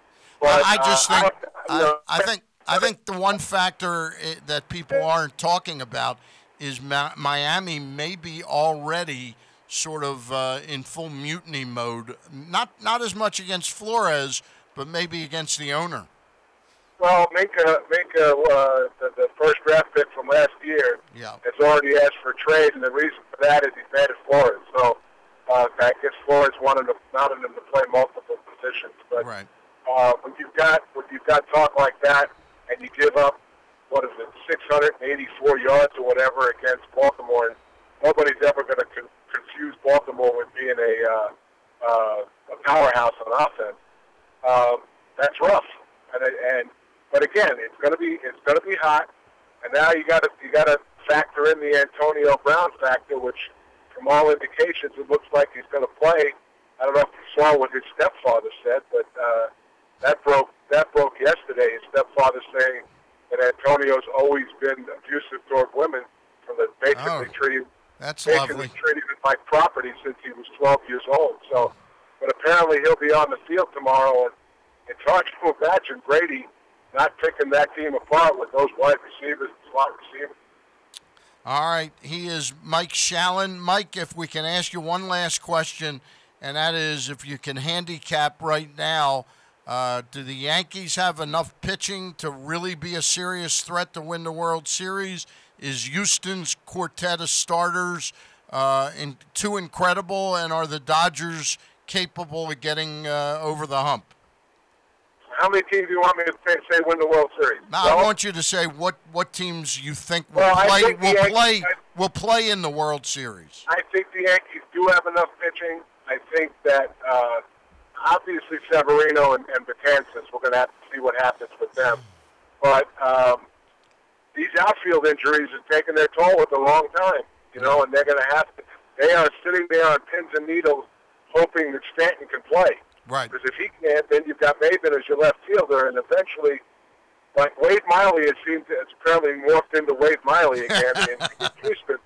You, you've got you've got the uh, uh, uh, borrowed time with a guy like a journeyman like Cameron Maybin, but but losing losing Hicks and uh, and uh, Topman certainly didn't help. The Dodgers certainly have enough to get there again. Mad Dog Russo thinks they have to win it because they they've come so close, but. Uh, that Houston team is so powerful. If they can put their healthy bodies on the field, to me, they're the favorite to win it all. I would agree entirely with you. All right, Mike Shalin, thanks a million for coming on. Drive carefully to that library and and don't take out any books without the uh, express plan to take them back on time. Okay. Otherwise, that otherwise that library cop from Seinfeld will come after me. All right. thanks, Mike. Appreciate it. Mr. Buckman, see ya. All right, there you go. Mike Shalin, one of my favorites. Yeah. Interesting times up in Boston with the Red Sox. Really is, and uh, it kind of makes you wonder just exactly which direction they're going to head uh, with the current issues that they have with their roster, and now with Dombrowski not there, how they're going to handle all of that going forward, and what the plan will be going forward. I agree. The scenario I painted with Theo Epstein, I agree it's a long shot, but I'm telling you, Epstein's problems in Boston were he hated Larry Lucchino. Mhm. And now that Lucchino's out of the picture entirely. I agree with you. It's Yeah. possible that he could return. I'd say it's like a 15% chance now, but don't rule out three years from now when this next guy comes in and isn't a miracle worker that maybe Theo's brought back at that time. We'll see. Well- uh, we'll see how it plays out. Uh, our next guest is going to be Joe Trezza from MLB.com, and we'll make our connection with him uh, in just a moment now. Uh, Got to tell you that we are broadcasting from the Live Casino Hotel Studios. And got to tell you that the event center out there has a lot of great events coming up during the rest of 2019, including rock legends Grand Funk Railroad, one of Craig Heist's favorite bands. Absolutely. Playing Friday, October 11th at 8 o'clock. Tickets start at just $35. More events coming up in the Live Event Center, including the return of live pro boxing October 18th. Boz Scaggs, November 1st. Kenny Babyface Edmonds, November 15th. Gladys Knight, November 22nd. Michael Bolton, November 30th, and more. Get your tickets for all of these great events now by going to livecasinohotel.com. By the way, you, we were talking to Mike Shalin about going to the library. Yes. And uh, maybe you suggested that he stay away from that certain section in the library. Yes. Okay. Did you see the uh, story from Miami about uh, the website uh, Bang Bros? Yes. That they're thinking It's a of. porn- uh, it's a porn it's a porn website. website that uh, is going to fork up ten million for the naming rights to, to, the, Heats- Miami Heats, Arena. Right. And it's called what? Bang Brothers? Ba- Bang Bros, yeah. Yeah. Uh, and and here's the thing. That's a really classy It's thing really to take your, to take your Well, kids. Daddy, and- Daddy, and mommy, line- what is Bang Bros? Well, but let mean, me let's face it. The arena can be used for concerts. You know, uh, for for wrestling, for for basketball, like the Heat play there. But the, the, the kicker line was, send they sent out a tweet saying, Monday Night Raw coming to you live from the Bang Brothers Center. It has a ring to it. It does have a ring to it. Joining us right now is a name that always has a ring to me, Joe Trezza uh, from MLB.com. Uh. He's been covering the Orioles all season long. Joe, how are you? Stan, how you doing? I'm here with Craig Heist. Hey, what's up, Joe? Hey, hey, Craig, how are you? So, so what do you think of the rumors? You spent some time down in Miami. Does the Bang Brother, does Bang Brothers uh, have a nice ring to it for the arena name down there? Uh, Stan, I can't possibly have less of an opinion about that. I'm sorry. yeah. It, it, it just doesn't exist. And, and you're a better person for it. Yeah. I appreciate that. You didn't fall into our trap. That's right. All right. Joe Trezza has been covering the Orioles. Joe, I know you read um, Astroball, uh, the book, the very fine book uh, on what happened in Houston with the Astros when they turned their team around from sort of where the Orioles are now to winning a World Series and being look, looking like a sustainably um, uh, viable team that's going to contend for a number of years. So nothing here really is much of a surprise to you, is it? Uh, well, that, that was definitely the first little bit of research I did when Mike Elias and, and Sig Mejdal were were brought over um, this off season. You know, it's a it's a pretty thorough and comprehensive um, telling of how they really piece by piece, decision by decision, um, pulled off the rebuild over there in Houston. And what I what I kind of see as the biggest difference, really, between how they did it there and how they're doing it now, uh, is really the reception. If you remember when they started in Houston, there was a lot of blowback, there was a lot of pushback um, for a few reasons, um, and based on a few of the decisions they made, not only really losing, playing for draft picks, um, but but the way that they kind of revamped the scouting operation, the way that they let some of the older employees go, um, the way they really corporatized a lot of their baseball decisions. Um, it was it was something that kind of rocked the industry, and that um, that there was a lot of negative reception towards from the fan base there, um, and from a lot of different avenues. You know, you're not really seeing all that in Baltimore, right? You kind of see a fan base that kind of said, "Well, it worked here, so we'll give it a chance here," um, and they've been a lot more receptive to it since day one, and that's why I think that while it's been a trying season competitively on many levels um, and in many different ways. And there have been low moments that, and there have been embarrassing points, and there, um, you know, reasons to kind of uh, shake your head and turn the TV off. I think that there's been this level of understanding um, that um, a big portion of the fan base kind of, you know, gives gives them the benefit of the doubt, at least so far. Um, uh, and yeah, um, now how long does that, you know, goodwill kind of Last, yeah. kind of remain a thing? You know, I think that remains to be seen. But um, as of this year, I kind of think that this is what a lot of people expected. Uh, I I know it's hard to go back and, and compare apples to apples or oranges to oranges. Do you think the Orioles actually have more in the cupboard for, for where they are right now than the Astros did at the same point in time that Jeff Luhnow was working there? Really tough to say, right? Because you kind of don't know what the prospects are going to become.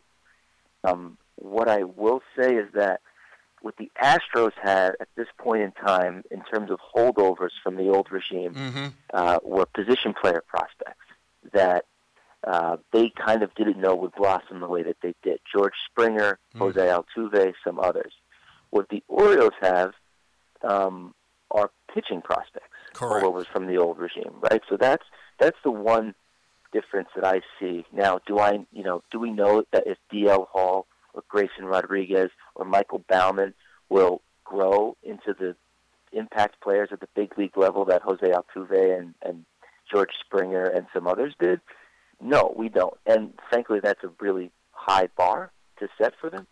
Um, but again, we're still kind of really early in this process, and you know, it's possible. It's possible that that there are the players in the system that take off and um, were kind of overlooked and kind of um, make this rebuilding process easier, and that you uh, that that this new regime will be able to identify and then build around. I mean, you've you've seen this year how it can happen with a guy like John Means, who nobody saw coming, Correct. and who now seems like, you know, maybe not a Cy Young Award winner, but a, a, a fixture in the rotations, at least for next year, um, and at least somebody who's going to be around for a while. um, somebody who can um, develop at the big league level, somebody who looks like they're going to get better, um, somebody that's not just a fill-in and a holdover. So um, I mean, there, are, there are examples of those kind of guys up and down the roster. Um, but it, you know, I think the bigger parallels are going to be the way that the front office makes decisions and the the places, the, the innovative places compared to the rest of the industry they try to get to in certain spheres, right? Like um, they're going to try to catch up in analytics than they already have.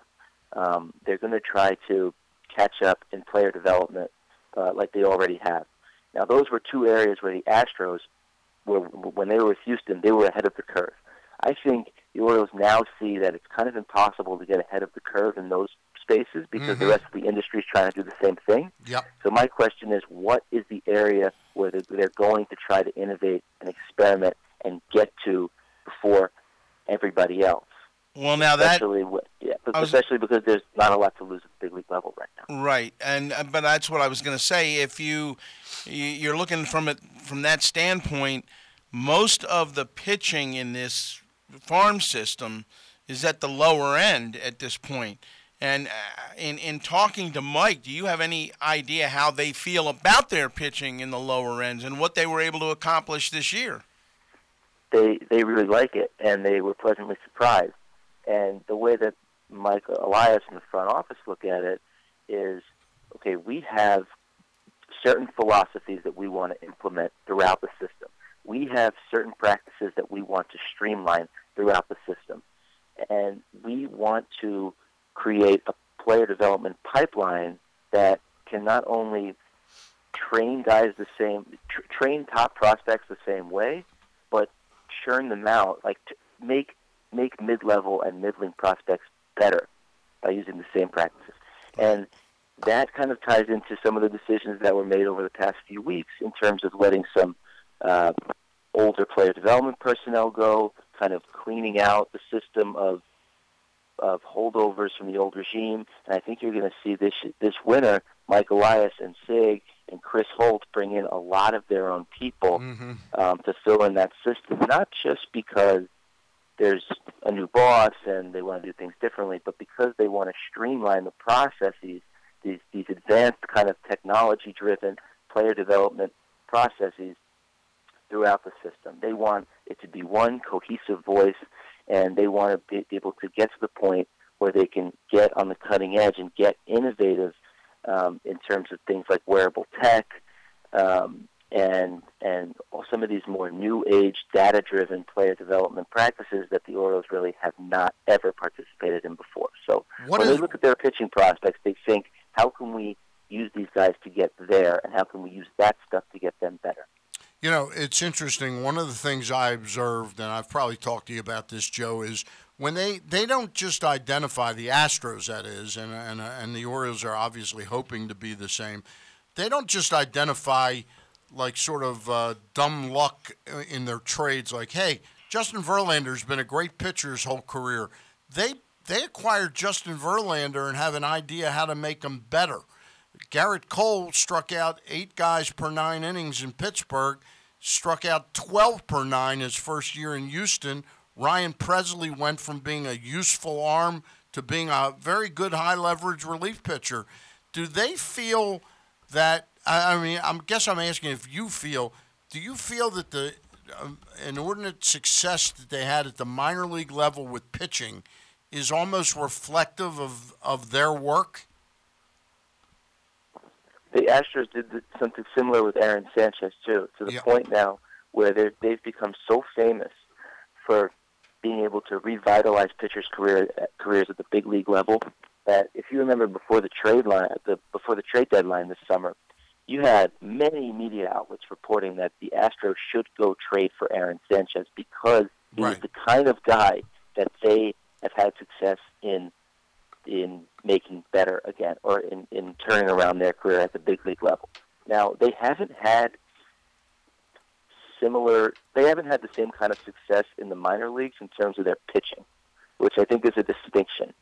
Um, they, they've really like turned a lot of heads because they've been able to do it at the big league level with guys who were once great, then fell off, and then they were able to tailor specific plans Mhm. that they that they were able to make them better with. Now, is there is there a possible is there a sense that like um, is is there the the desire to personalize scouting reports and personalize training the same way in the minor leagues with the Orioles? I, I think so. Like I think the My question really was whether you think some of the great success that Oriole minor league pitching had at Delmarva and Bowie was related to this new regime instituting and Chris Holt some new method methodology.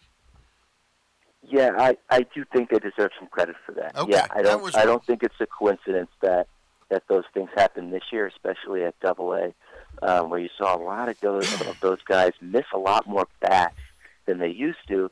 A lot of them without the typical or what you might call strikeout type stuff.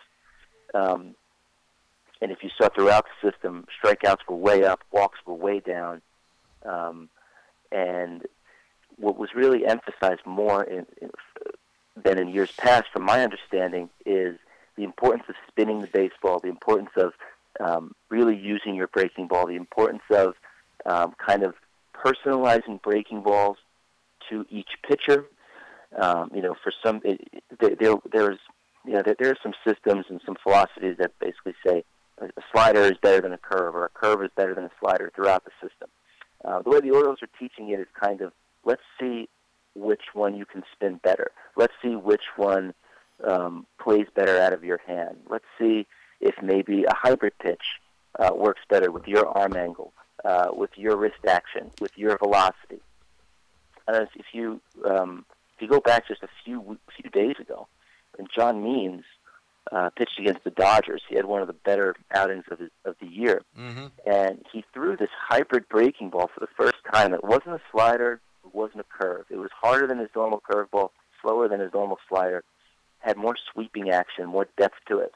And he had never thrown the pitch before in the major leagues. It's essentially a hybrid slurve. And if you look Mhm. at the Rays and the Astros and all these really advanced data-driven teams, the use of these hybrid breaking balls have just has just exploded this season, and it's kind of a new data-driven trend. Whereas, and nobody on the Orioles has really done it except John Means this year. And what ended up happening was that he had one of his best outings against the best lineup in the National League, and that's not an accident, right? That's not um, an accident that that happened right now with that pitcher um, in this setting. So I think you're going to see more of that, and I, I think that um, a lot of the success down on the farm can, yeah, be be contributed to some different philosophies, some new practices, um, and some pitchers realizing their potential because of some different methodology. All right, I know Craig's got one more for you, and then I got one more for you. Go ahead, Craig. Real quick, uh, off of the uh, the the minor leagues and things of that nature, but when we talk about uh, Mike Elias running this show right now, and we know what Brandon Hyde thought about this the other night. While he didn't necessarily throw him right under the bus, you could tell he wasn't real pleased with it, and that was Dylan Bundy and the inability that he did not uh, the fact he didn't display that he plate. didn't cover home plate when two of those runs scored on the pass ball. They could not have been happy with that. Well, what I remember is that Brandon Hyde actually kind of covered for Bundy on that. Yeah, I say, say And- he didn't throw him under the bus.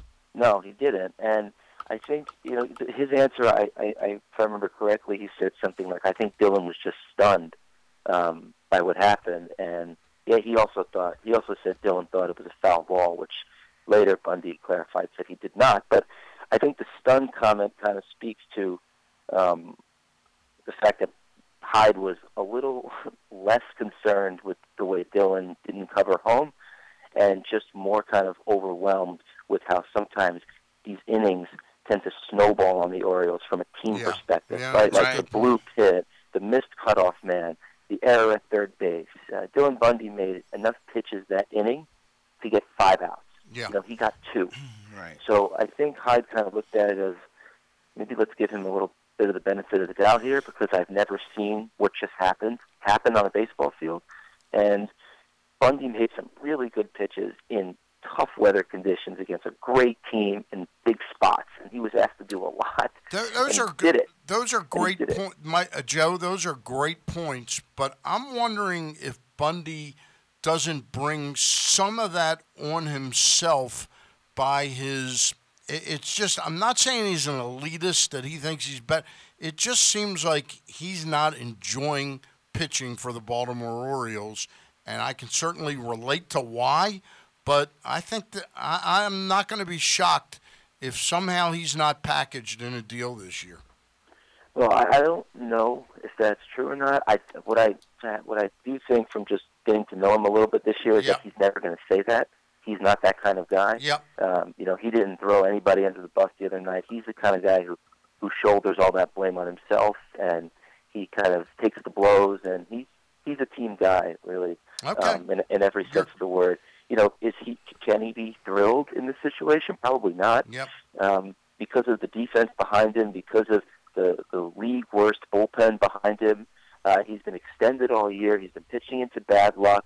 He's his numbers are way worse than they should be.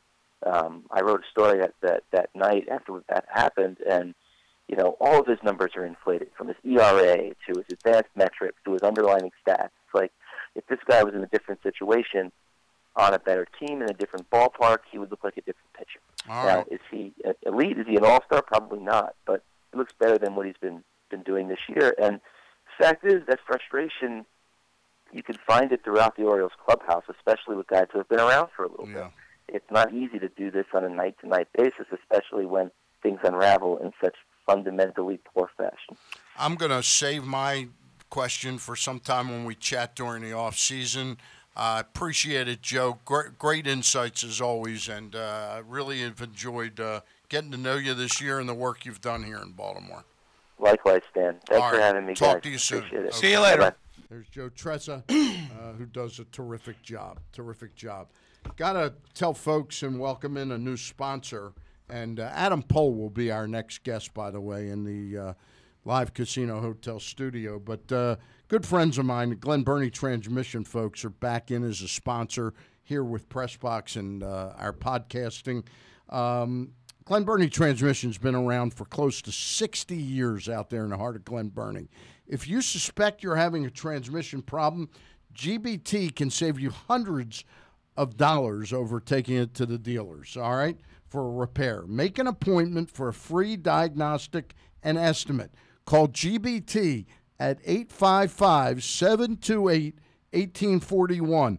That's 855 728 1841.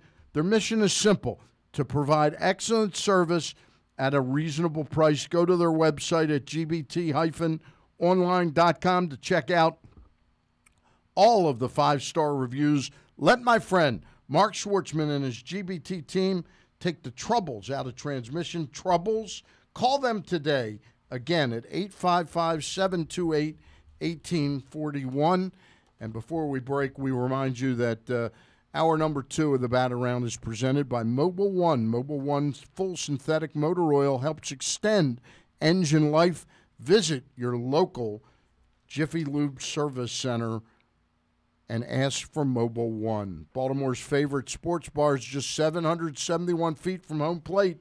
Sliders Bar and Grill, just steps from Camden Yards, the perfect sports bar for baseball season and all things sports with all the big events on dozens of TVs like Maryland's game today, the Ravens tomorrow. Daily specials include Mexican Monday, Wingding Wednesday, Bloody Brunch Sunday, and more with different drink specials every day of the week. You can also book your private parties at Sliders with great spaces upstairs and on the outdoor patio overlooking Camden Yards. Sliders, Baltimore's neighborhood sports bar. See them at slidersbaltimore.com and be sure to visit Sliders today. Check out Costas Inn at 4100 North Point Boulevard. They're known far and wide for their great steamed crabs and crab cakes. And their nightly specials also include crab cake night on Monday, rib night on Tuesday, steak night on Wednesdays with a half price bottle of wine, and lobster night on Thursdays. Check out CostasInn.com to find out more. And the delicious crab cakes are shipped anywhere. Hey Birdland! As fall rolls in, the Orioles have you covered for the last homestand of the season. On Saturday, September 21st, the first 20,000 fans 15 15 and over can receive an Orioles Sherpa blanket, so you can stay cozy and rock the orange straight into next season. And on Sunday, don't miss out on the final 2019 home game, where the first 20,000 fans 15 and over can take home a retro Orioles t-shirt. Plus, after the game, it's your last chance for kids to run the bases. Be part of it all. Visit Orioles.com for tickets. Baltimore's favorite bar is just 771 feet from home plate. Sliders Bar and Grill, just steps from Camden Yards, is the perfect sports bar for baseball season and all things sports, with all of the big events on dozens of TVs. Daily specials include Mexican Monday, Wing Ding Wednesday, Bloody Brunch Sunday, and more, with different drink specials every day of the week. You can also book your private parties at Sliders with great spaces upstairs and on the outdoor patio overlooking Camden Yards. Sliders, Baltimore's neighborhood sports bar. See them at slidersbaltimore.com and be sure to visit Sliders today. Respect. It's more than a word. In the U.S. Army, it is one of our core values, earned through selfless service to our nation and making a difference both at home and abroad. On the Army team, respect is earned daily. And now, in addition to earning respect, you may earn up to $40,000 in bonuses if you qualify. To learn more, visit goarmy.com slash bonus or call 1-800-USA-ARMY, paid for by the U.S. Army. KZ Kenzales here. I'm back, and I am fulfilling all of your fantasies. Well, your fantasy football fantasies, anyway. I'm with you for the Pressbox Fantasy Football Show every Thursday at 11:30 a.m. to help you set your lineups for all your fantasy matchups. Watch at facebook.com/slash pressboxsports. Listen at pressboxonline.com/radio. It's all brought to you by Wise Markets and Glory Days Grill. Join us for the Pressbox Fantasy Football Show every Thursday morning at 11:30 a.m. The latest edition of Press Box is available now, and it's our annual college football preview. On the cover, Brooks DuBose profiles Maryland football coach Mike Locksley, who finally got his dream job but faces a tough task. Plus, previews for Navy, Towson, Morgan State, and more, as well as a preview of the high school football season in the area. Press Box is available for free at over 500 area locations, including 60 Royal Farm stores. You can also find the entire edition, as well as the best daily coverage of the Orioles, Ravens, and Terps at PressBoxOnline.com. Glenn Clark and Kyle Ottenheimer here from Glenn Clark Radio. Kyle, you know, I'm regularly asked by folks about how we get so many great guests on our show. Well, I, I work really hard to get some of the biggest names on with us. I know you do, and the world recognizes it, but I want to challenge you to try to get some even bigger guests on the show moving forward. Okay, who do you have in mind? Well, nothing crazy. Like, what about Tim Tebow? Oh. Or, or how about Leonardo DiCaprio or, or Lady Gaga? Maybe Barack Obama? you know what? I'll settle for Wilt Chamberlain. Well, I think he died. What? Yeah, like 20 years ago. So that's a maybe? Maybe Jabba Chamberlain. Glenn Clark Radio, Monday through Friday, 10 a.m. to noon at PressBoxOnline.com slash radio and Facebook.com slash PressBoxSports. No one wants to talk to Jabba Chamberlain. Uh, we are back, and I want to remind you that the latest edition of Press Box hits the streets Monday. On the cover, Bill Ordine dives into the evolution of Ravens quarterback Lamar Jackson, specifically in terms of how quarterbacks grow from their first year to their second year as a pro. Also, Bo Smolka profiles Ravens tight end Mark Andrews, who's made a significant impact since arriving in Baltimore a year ago. Press Box available for free at over 500 area locations, including 60 Royal Farm stores. And got to tell you one other thing before we welcome in our guest, Mr. Uh, Mr. Adam Pohl, that there are lots of great events coming up to the live Casino Hotel Events Center during the rest of 2019. Rock Legends Grand Funk Railroad, Friday, October 11th at 8 p.m. Tickets start at just $35. The great thing in Baltimore is you don't have to worry about the Orioles being in the World Series, conflicting with that. More events coming up. By the way, the World Series won't start till about 10 days later than that. More events coming up in the Live Event Center include the return of live pro boxing, October 18th, Boz Scaggs, Bozskags, November 1st, Kenny Babyface Edmonds, November 15th, Gladys Knight, November 22nd, and Michael Bolton, November 30th. And there's more. Get your tickets for all these great events now by going to livecasinohotel.com.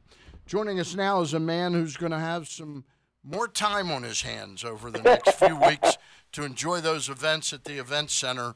Uh, Yes. that is Adam Pohl, play-by-play I live voice of the right near Bowie there. Bay Did Sox. you know that? I, I'm holding you personally responsible for these losses the last two days.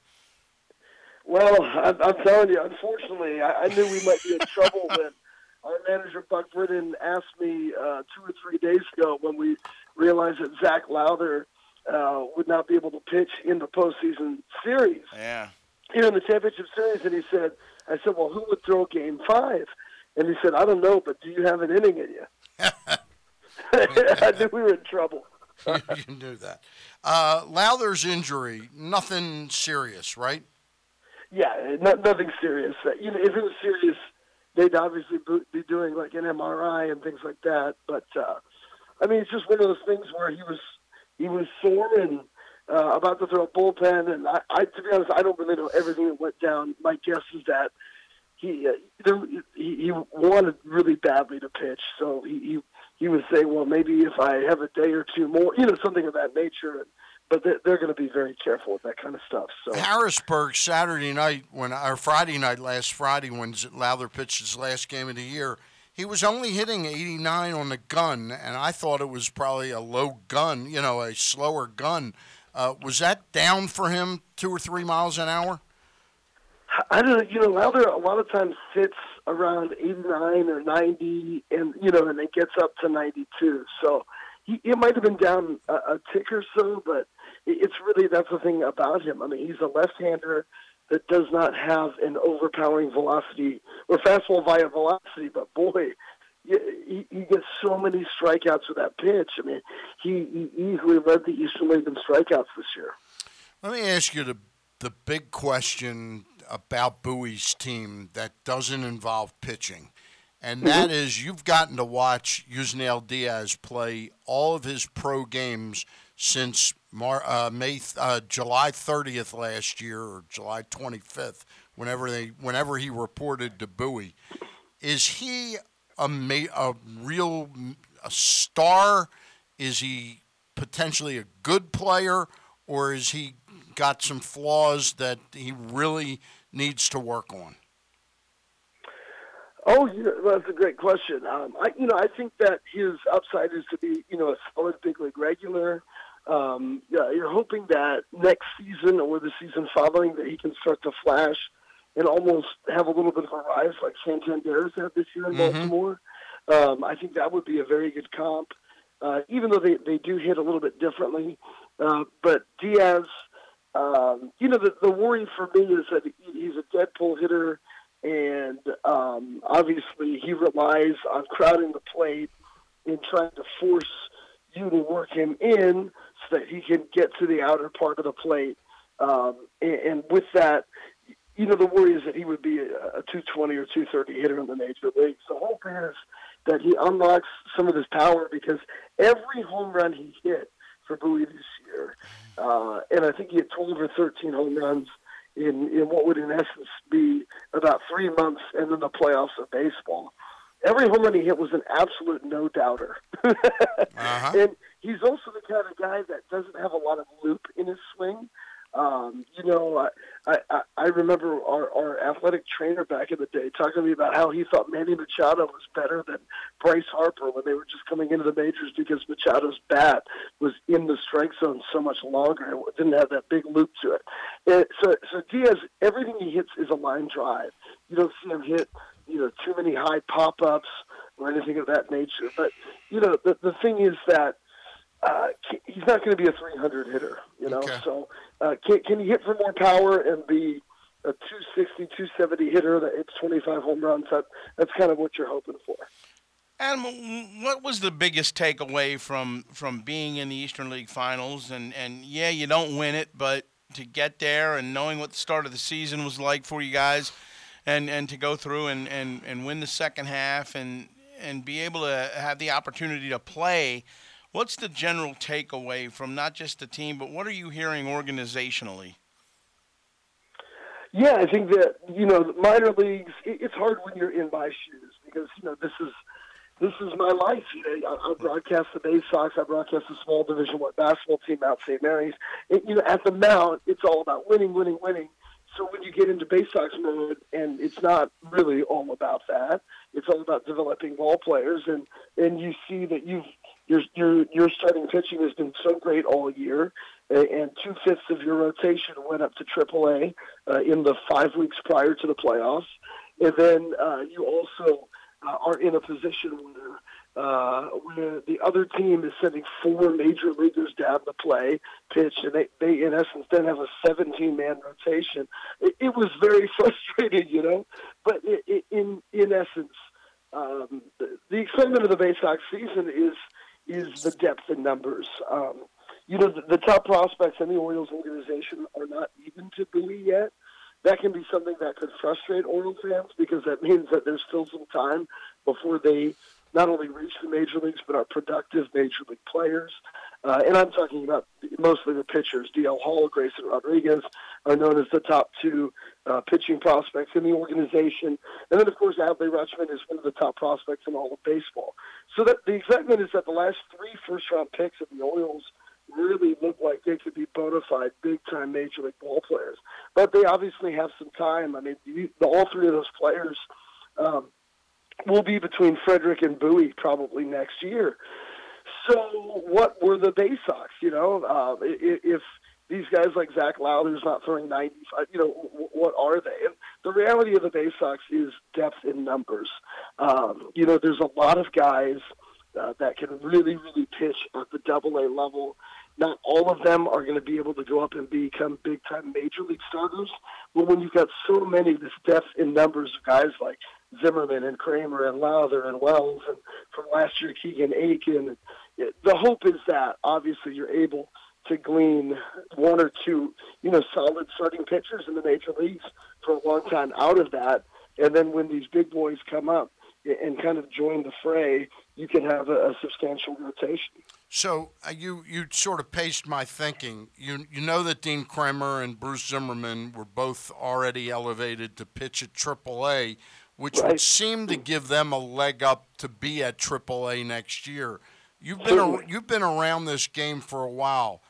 Is there room at Norfolk next season for Lowther, Wells, Baumann, and Sedlock? Can all four of them join Keegan Akin and uh, and Kremer and Zimmermann, or will a couple of these guys stay back at Double A?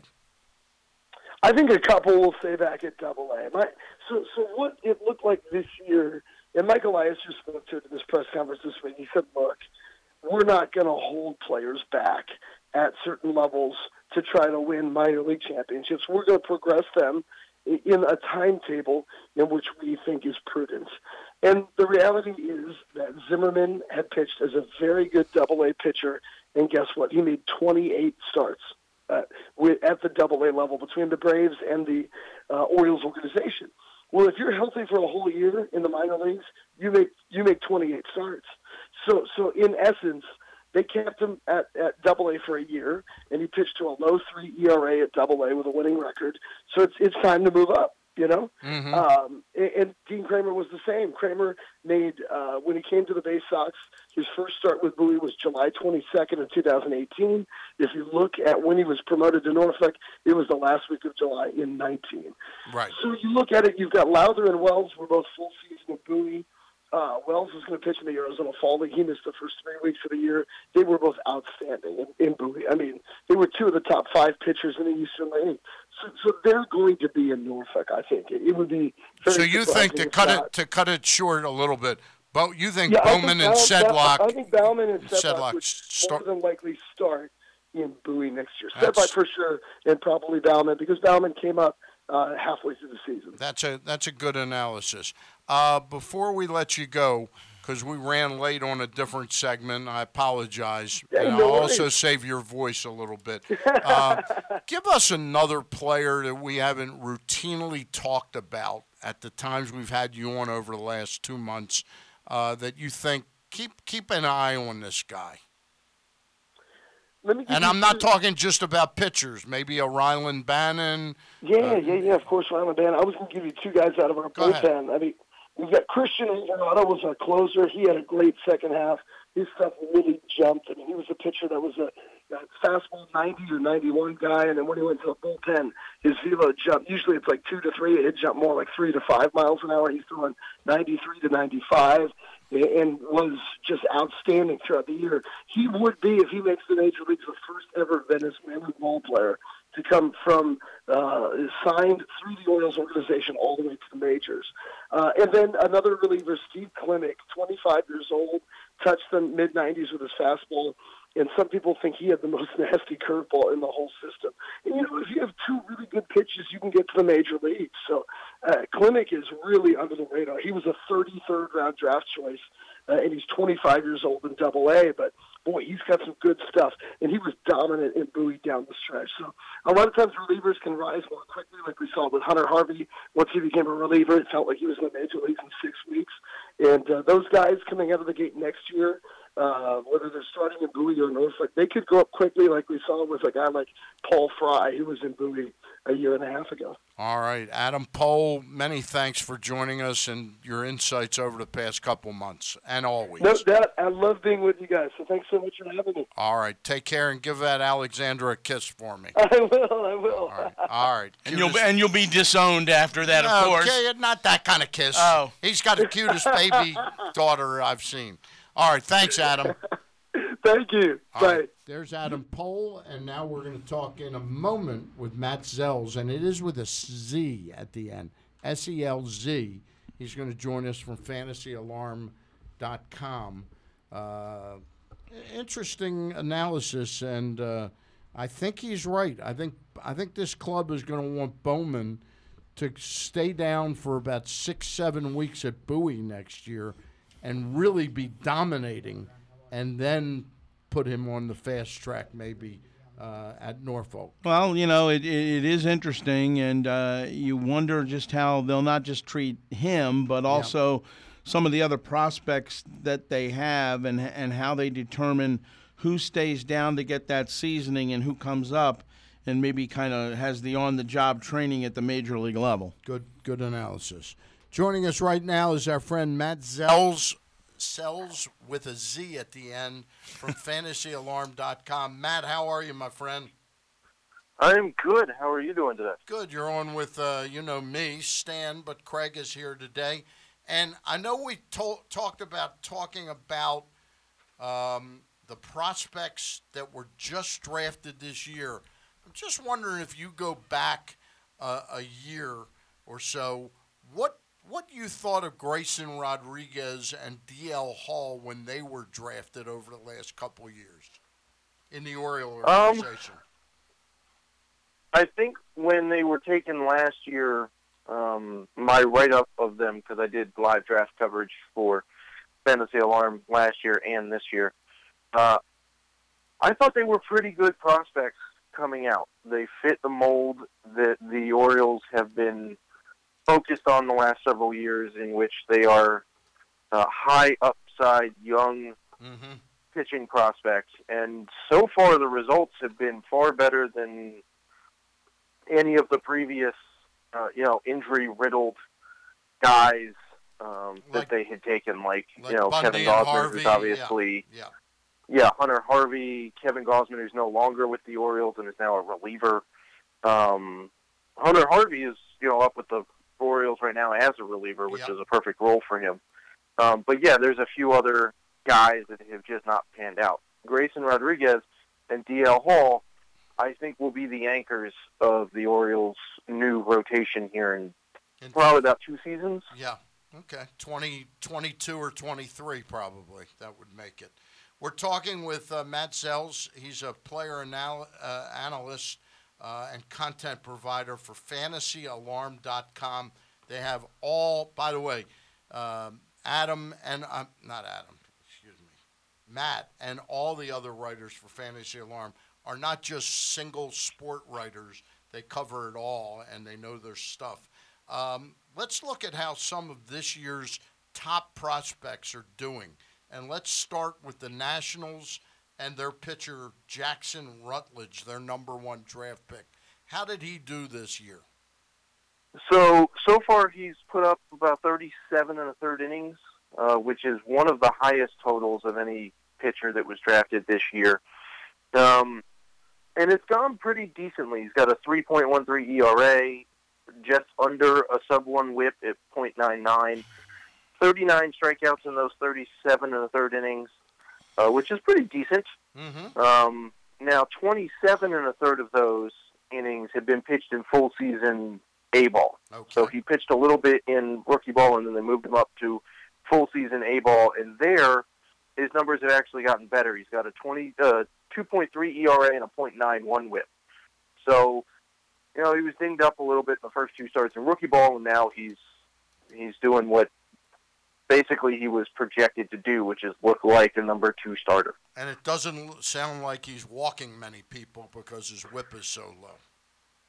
Yeah, I mean the the 15 walks up against the 39 strikeouts is a little higher than you might want to see in 37 and a third uh, innings, but he's basically been reducing the whip by not being hittable. So if he gets his control a little bit better, then he'll really set sail. All right. Now, how about the Orioles' number one draft pick? Uh, sounds a little like a little bit of a mixed bag, and also that he was traveling more than most prospects. He's been at three different levels so far. Yeah, um, Adley Rutschman, obviously the number one That's number overall one pick, uh, a generational type catcher, in my opinion. Uh, his slash line now for catchers, you have to reduce what you expect the slash line to be, and what I mean by slash line is when you look at the batting average, on base percentage, and slugging together. Typically, catchers are a little lower than your standard position players.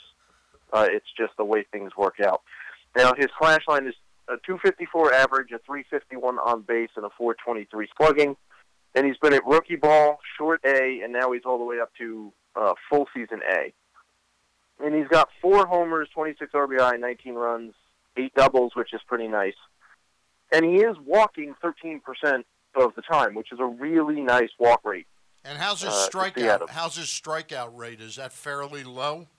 Yeah, it's about seventeen percent, which is which is pretty low nowadays. Uh-huh. Anything that's like twenty or above, you get a little concerned about. Um, anything that's below ten percent is outstanding. But you know, for a young guy who's getting used to calling games at the professional level, and you know, facing tougher competition than he's faced in college, that's pretty that's pretty good.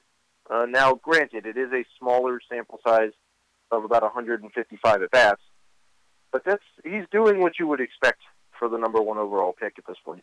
We we said we'd talk about the, the what the number one picks have done. I noticed in the list you sent me, and you didn't send me how they've done. You just sent me some names to ask you.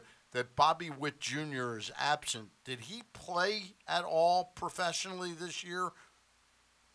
He has. He's just not done quite as well uh, as some of the other guys selected around him. Okay. Now, in fairness, some of the guys that are selected around him were college players because Adley Rutschman played at Oregon State. Then Bobby Witt Jr. went second. He's a high school shortstop. Sure. The guy that went third is Andrew Vaughn, who went to the White Sox. He was a college player at Cal. And then, like, the next several guys were all college bats. So it's not surprising that he hasn't taken off quite that much because it's a big leap from high school to professional ball and, you know, getting used to all of that. He's still doing pretty well, but he's, you know, just not lighting up lighting it up like the other guy. What can we expect coming into this year and looking forward to next year's draft? Obviously, the pitching aspect of it is going to be much better than last year.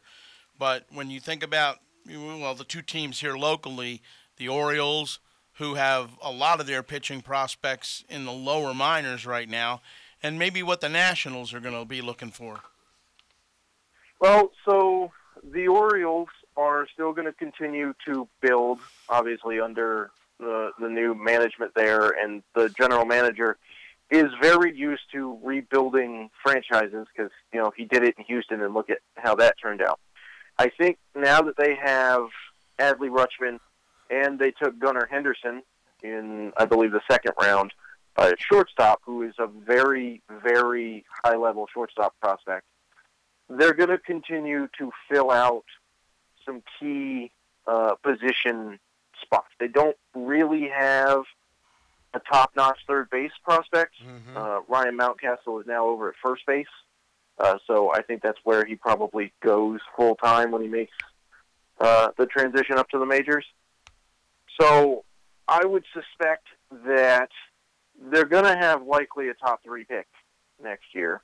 Right. Could be the number one overall pick, depending on how Detroit and Baltimore finish this. It's not looking. It's season not out. looking like there's a chance we can fall that far. We're we're now five games in front of them. Yeah. Yeah. Yeah, so you know you're probably not going to wind up with the number one overall pick. No, but here's the Um, bottom line to it. There's going to be a player available in, Yeah. in those top three or four picks that's going to help a team. Yeah. Oh, for sure. There are elite. Next year's draft class, I think, grades out a lot higher at the top end than this year's did. There was a few really elite guys in this year's draft, and there was almost no elite pitching.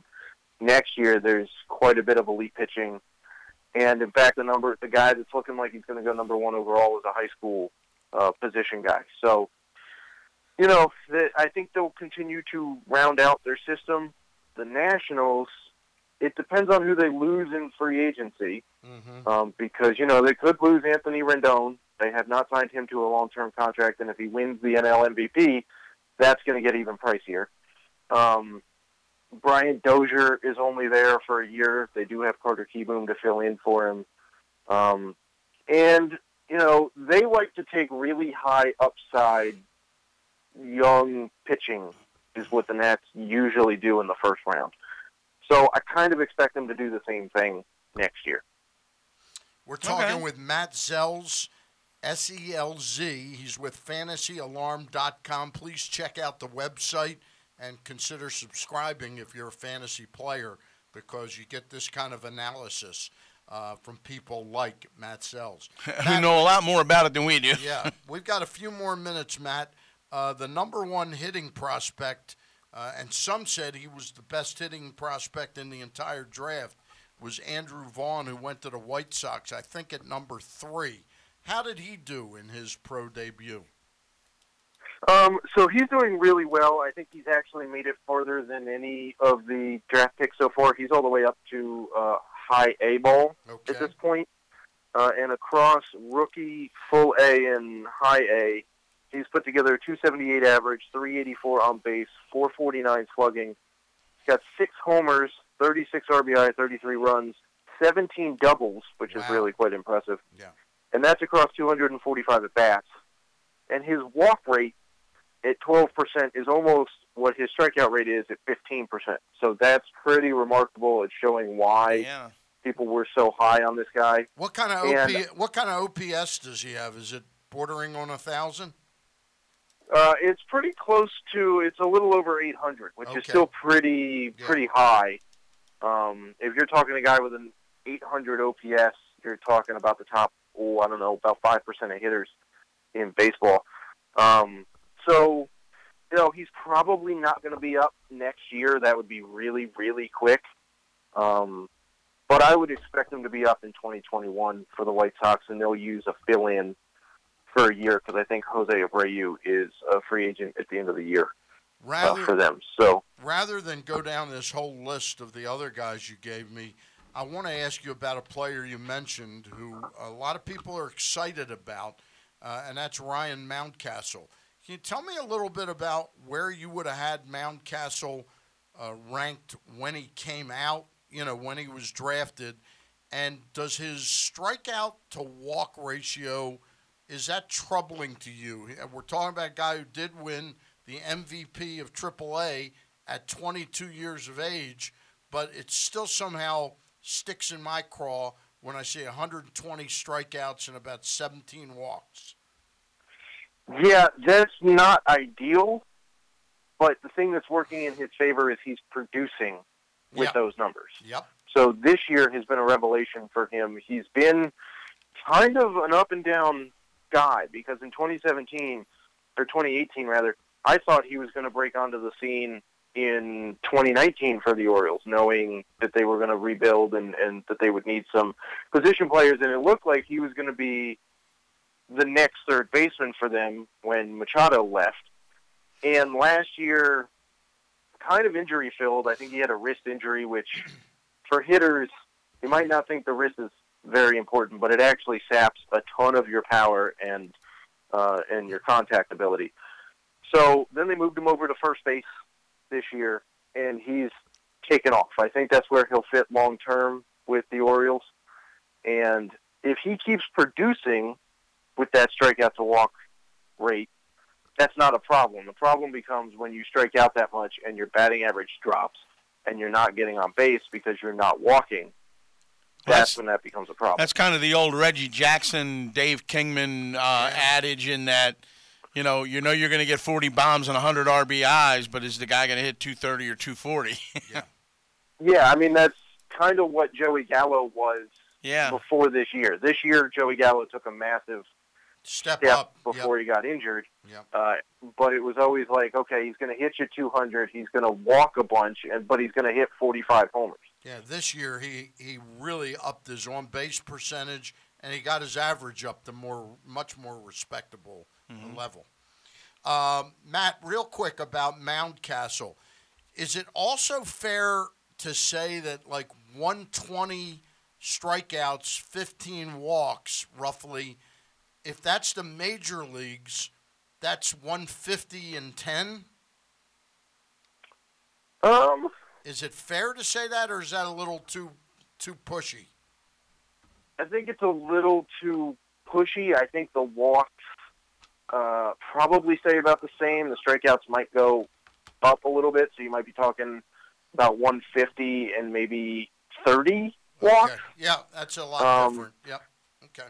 because the other thing you got to keep in mind is they generally have better hitting coaches and better video guys in the majors, so they can actually help increase on base percentage more in the majors because you have more access to better video to watch in between your starts and, and uh, guys that will take a lot more notes for you than they will in AAA. All right, Matt. Really appreciate your being on. Matt, is this possible? Maybe six, seven weeks, eight weeks down the road, we look at some guys that might be lower, lower drafted, that really had good seasons to keep an eye on for for next season. Yeah, we, we can do that. All right. Really appreciate your uh, participation and help on the show. It's really insightful. All right. Sure sure thing. Have a great day today. All right. You as well. All right. There you go. Matt Selz from fantasyalarm.com. Uh, I like player analysis. Mhm. I know you like good food. I do. And where do you like to go to get and, good and food? the good food is where my analysis comes in. so analyze the Costas Inn. Well, you can't get it any better than the Costas Inn for those uh, famous steamed crabs, the best in Maryland, in my opinion. Crab cakes and uh, great specials on the menu each and every night. Monday night crab cake night. Tuesday night is rib night. Wednesday steak night and half price bottles of wine on Wednesday. Thursday night is lobster night. Right, and you can That's get that either favorite. you can get that either plain or stuffed with the fabulous crab imperial. Great specials on the menu: prime rib, uh, almost every day on the weekend. And uh, go into 4100 North Point Boulevard, see Pete and Nick, and they will treat you right. All right, that's the Costas Inn. That is certainly one of our favorite places to go. Before we get off the air, I got to tell you about two other things. Project Game Day is back. That's right. As uh, we'll be with you, not me, but Glenn Clark, to react immediately during and after every Baltimore football game this season. That is halftime tomorrow and after the game. They had lots of reaction last week. They did, I'll bet. Glenn Clark is with you at halftime with various guests joining him the moment the game wraps up, including the NFL chick Sarita Hubbard, Pressbox Ken Zales, and Eric Arditi from Barstool Sports. Pressbox's Project Game Day is made possible by great partners like the Costas Inn, Wise Markets, Glen Burnie Transmission, Glory Days Grill, and the U.S. Army. Like Pressbox on Facebook at facebook.com slash Pressbox Sports and watch Project Game Day there every game day this season. And we'll also tell you that Ken Zales can make all of your fantasies come true. Uh, okay. All- your football fantasies. All right, all right. Glad you clarified the that. Press box, the Press Box Fantasy Football Show, every Thursday morning at 11:30 a.m. KZ helps you set your lineup up for all your fantasy matchups. Watch at facebook.com slash pressboxsports. Like the show and share the show.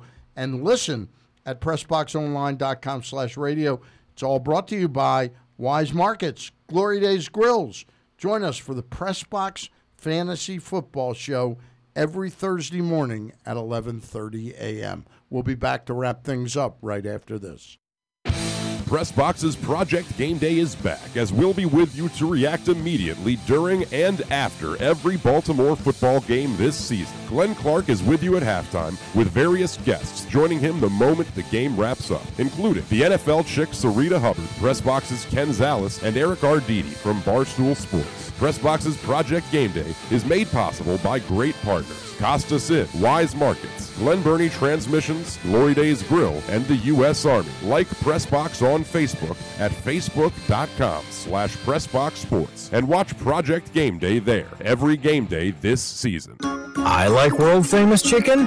You like world famous chicken. We all like Royal Farms world famous chicken. Why? Because Royal Farms world famous chicken's always fresh, never frozen. Because it's hand dipped in a secret recipe of herbs and spices. Because it's cooked on the spot, right in the store. And because it's the juiciest, best tasting chicken on the planet. That's why everyone likes Royal Farms world famous chicken. Western fries, too. Real fresh, real fast. Royal Farms. This is Ross Grimsley with a reminder to all my baseball friends out there that I'm now part of the Press Box podcast team. Catch my take on the O's and whatever's going on in this great game of baseball. We'll also touch base with some of my old friends and teammates. Tune in every Tuesday morning or listen anytime at PressBoxOnline.com slash Ross Grimsley Show. Respect. It's more than a word. In the U.S. Army, it is one of our core values, earned through selfless service to our nation and making a difference both at home and abroad. On the Army team, respect is earned daily. And now, in addition to earning respect, you may earn up to $40,000 in bonuses if you qualify. To learn more, visit goarmy.com slash bonus or call 1-800-USA-ARMY, paid for by the U.S. Army.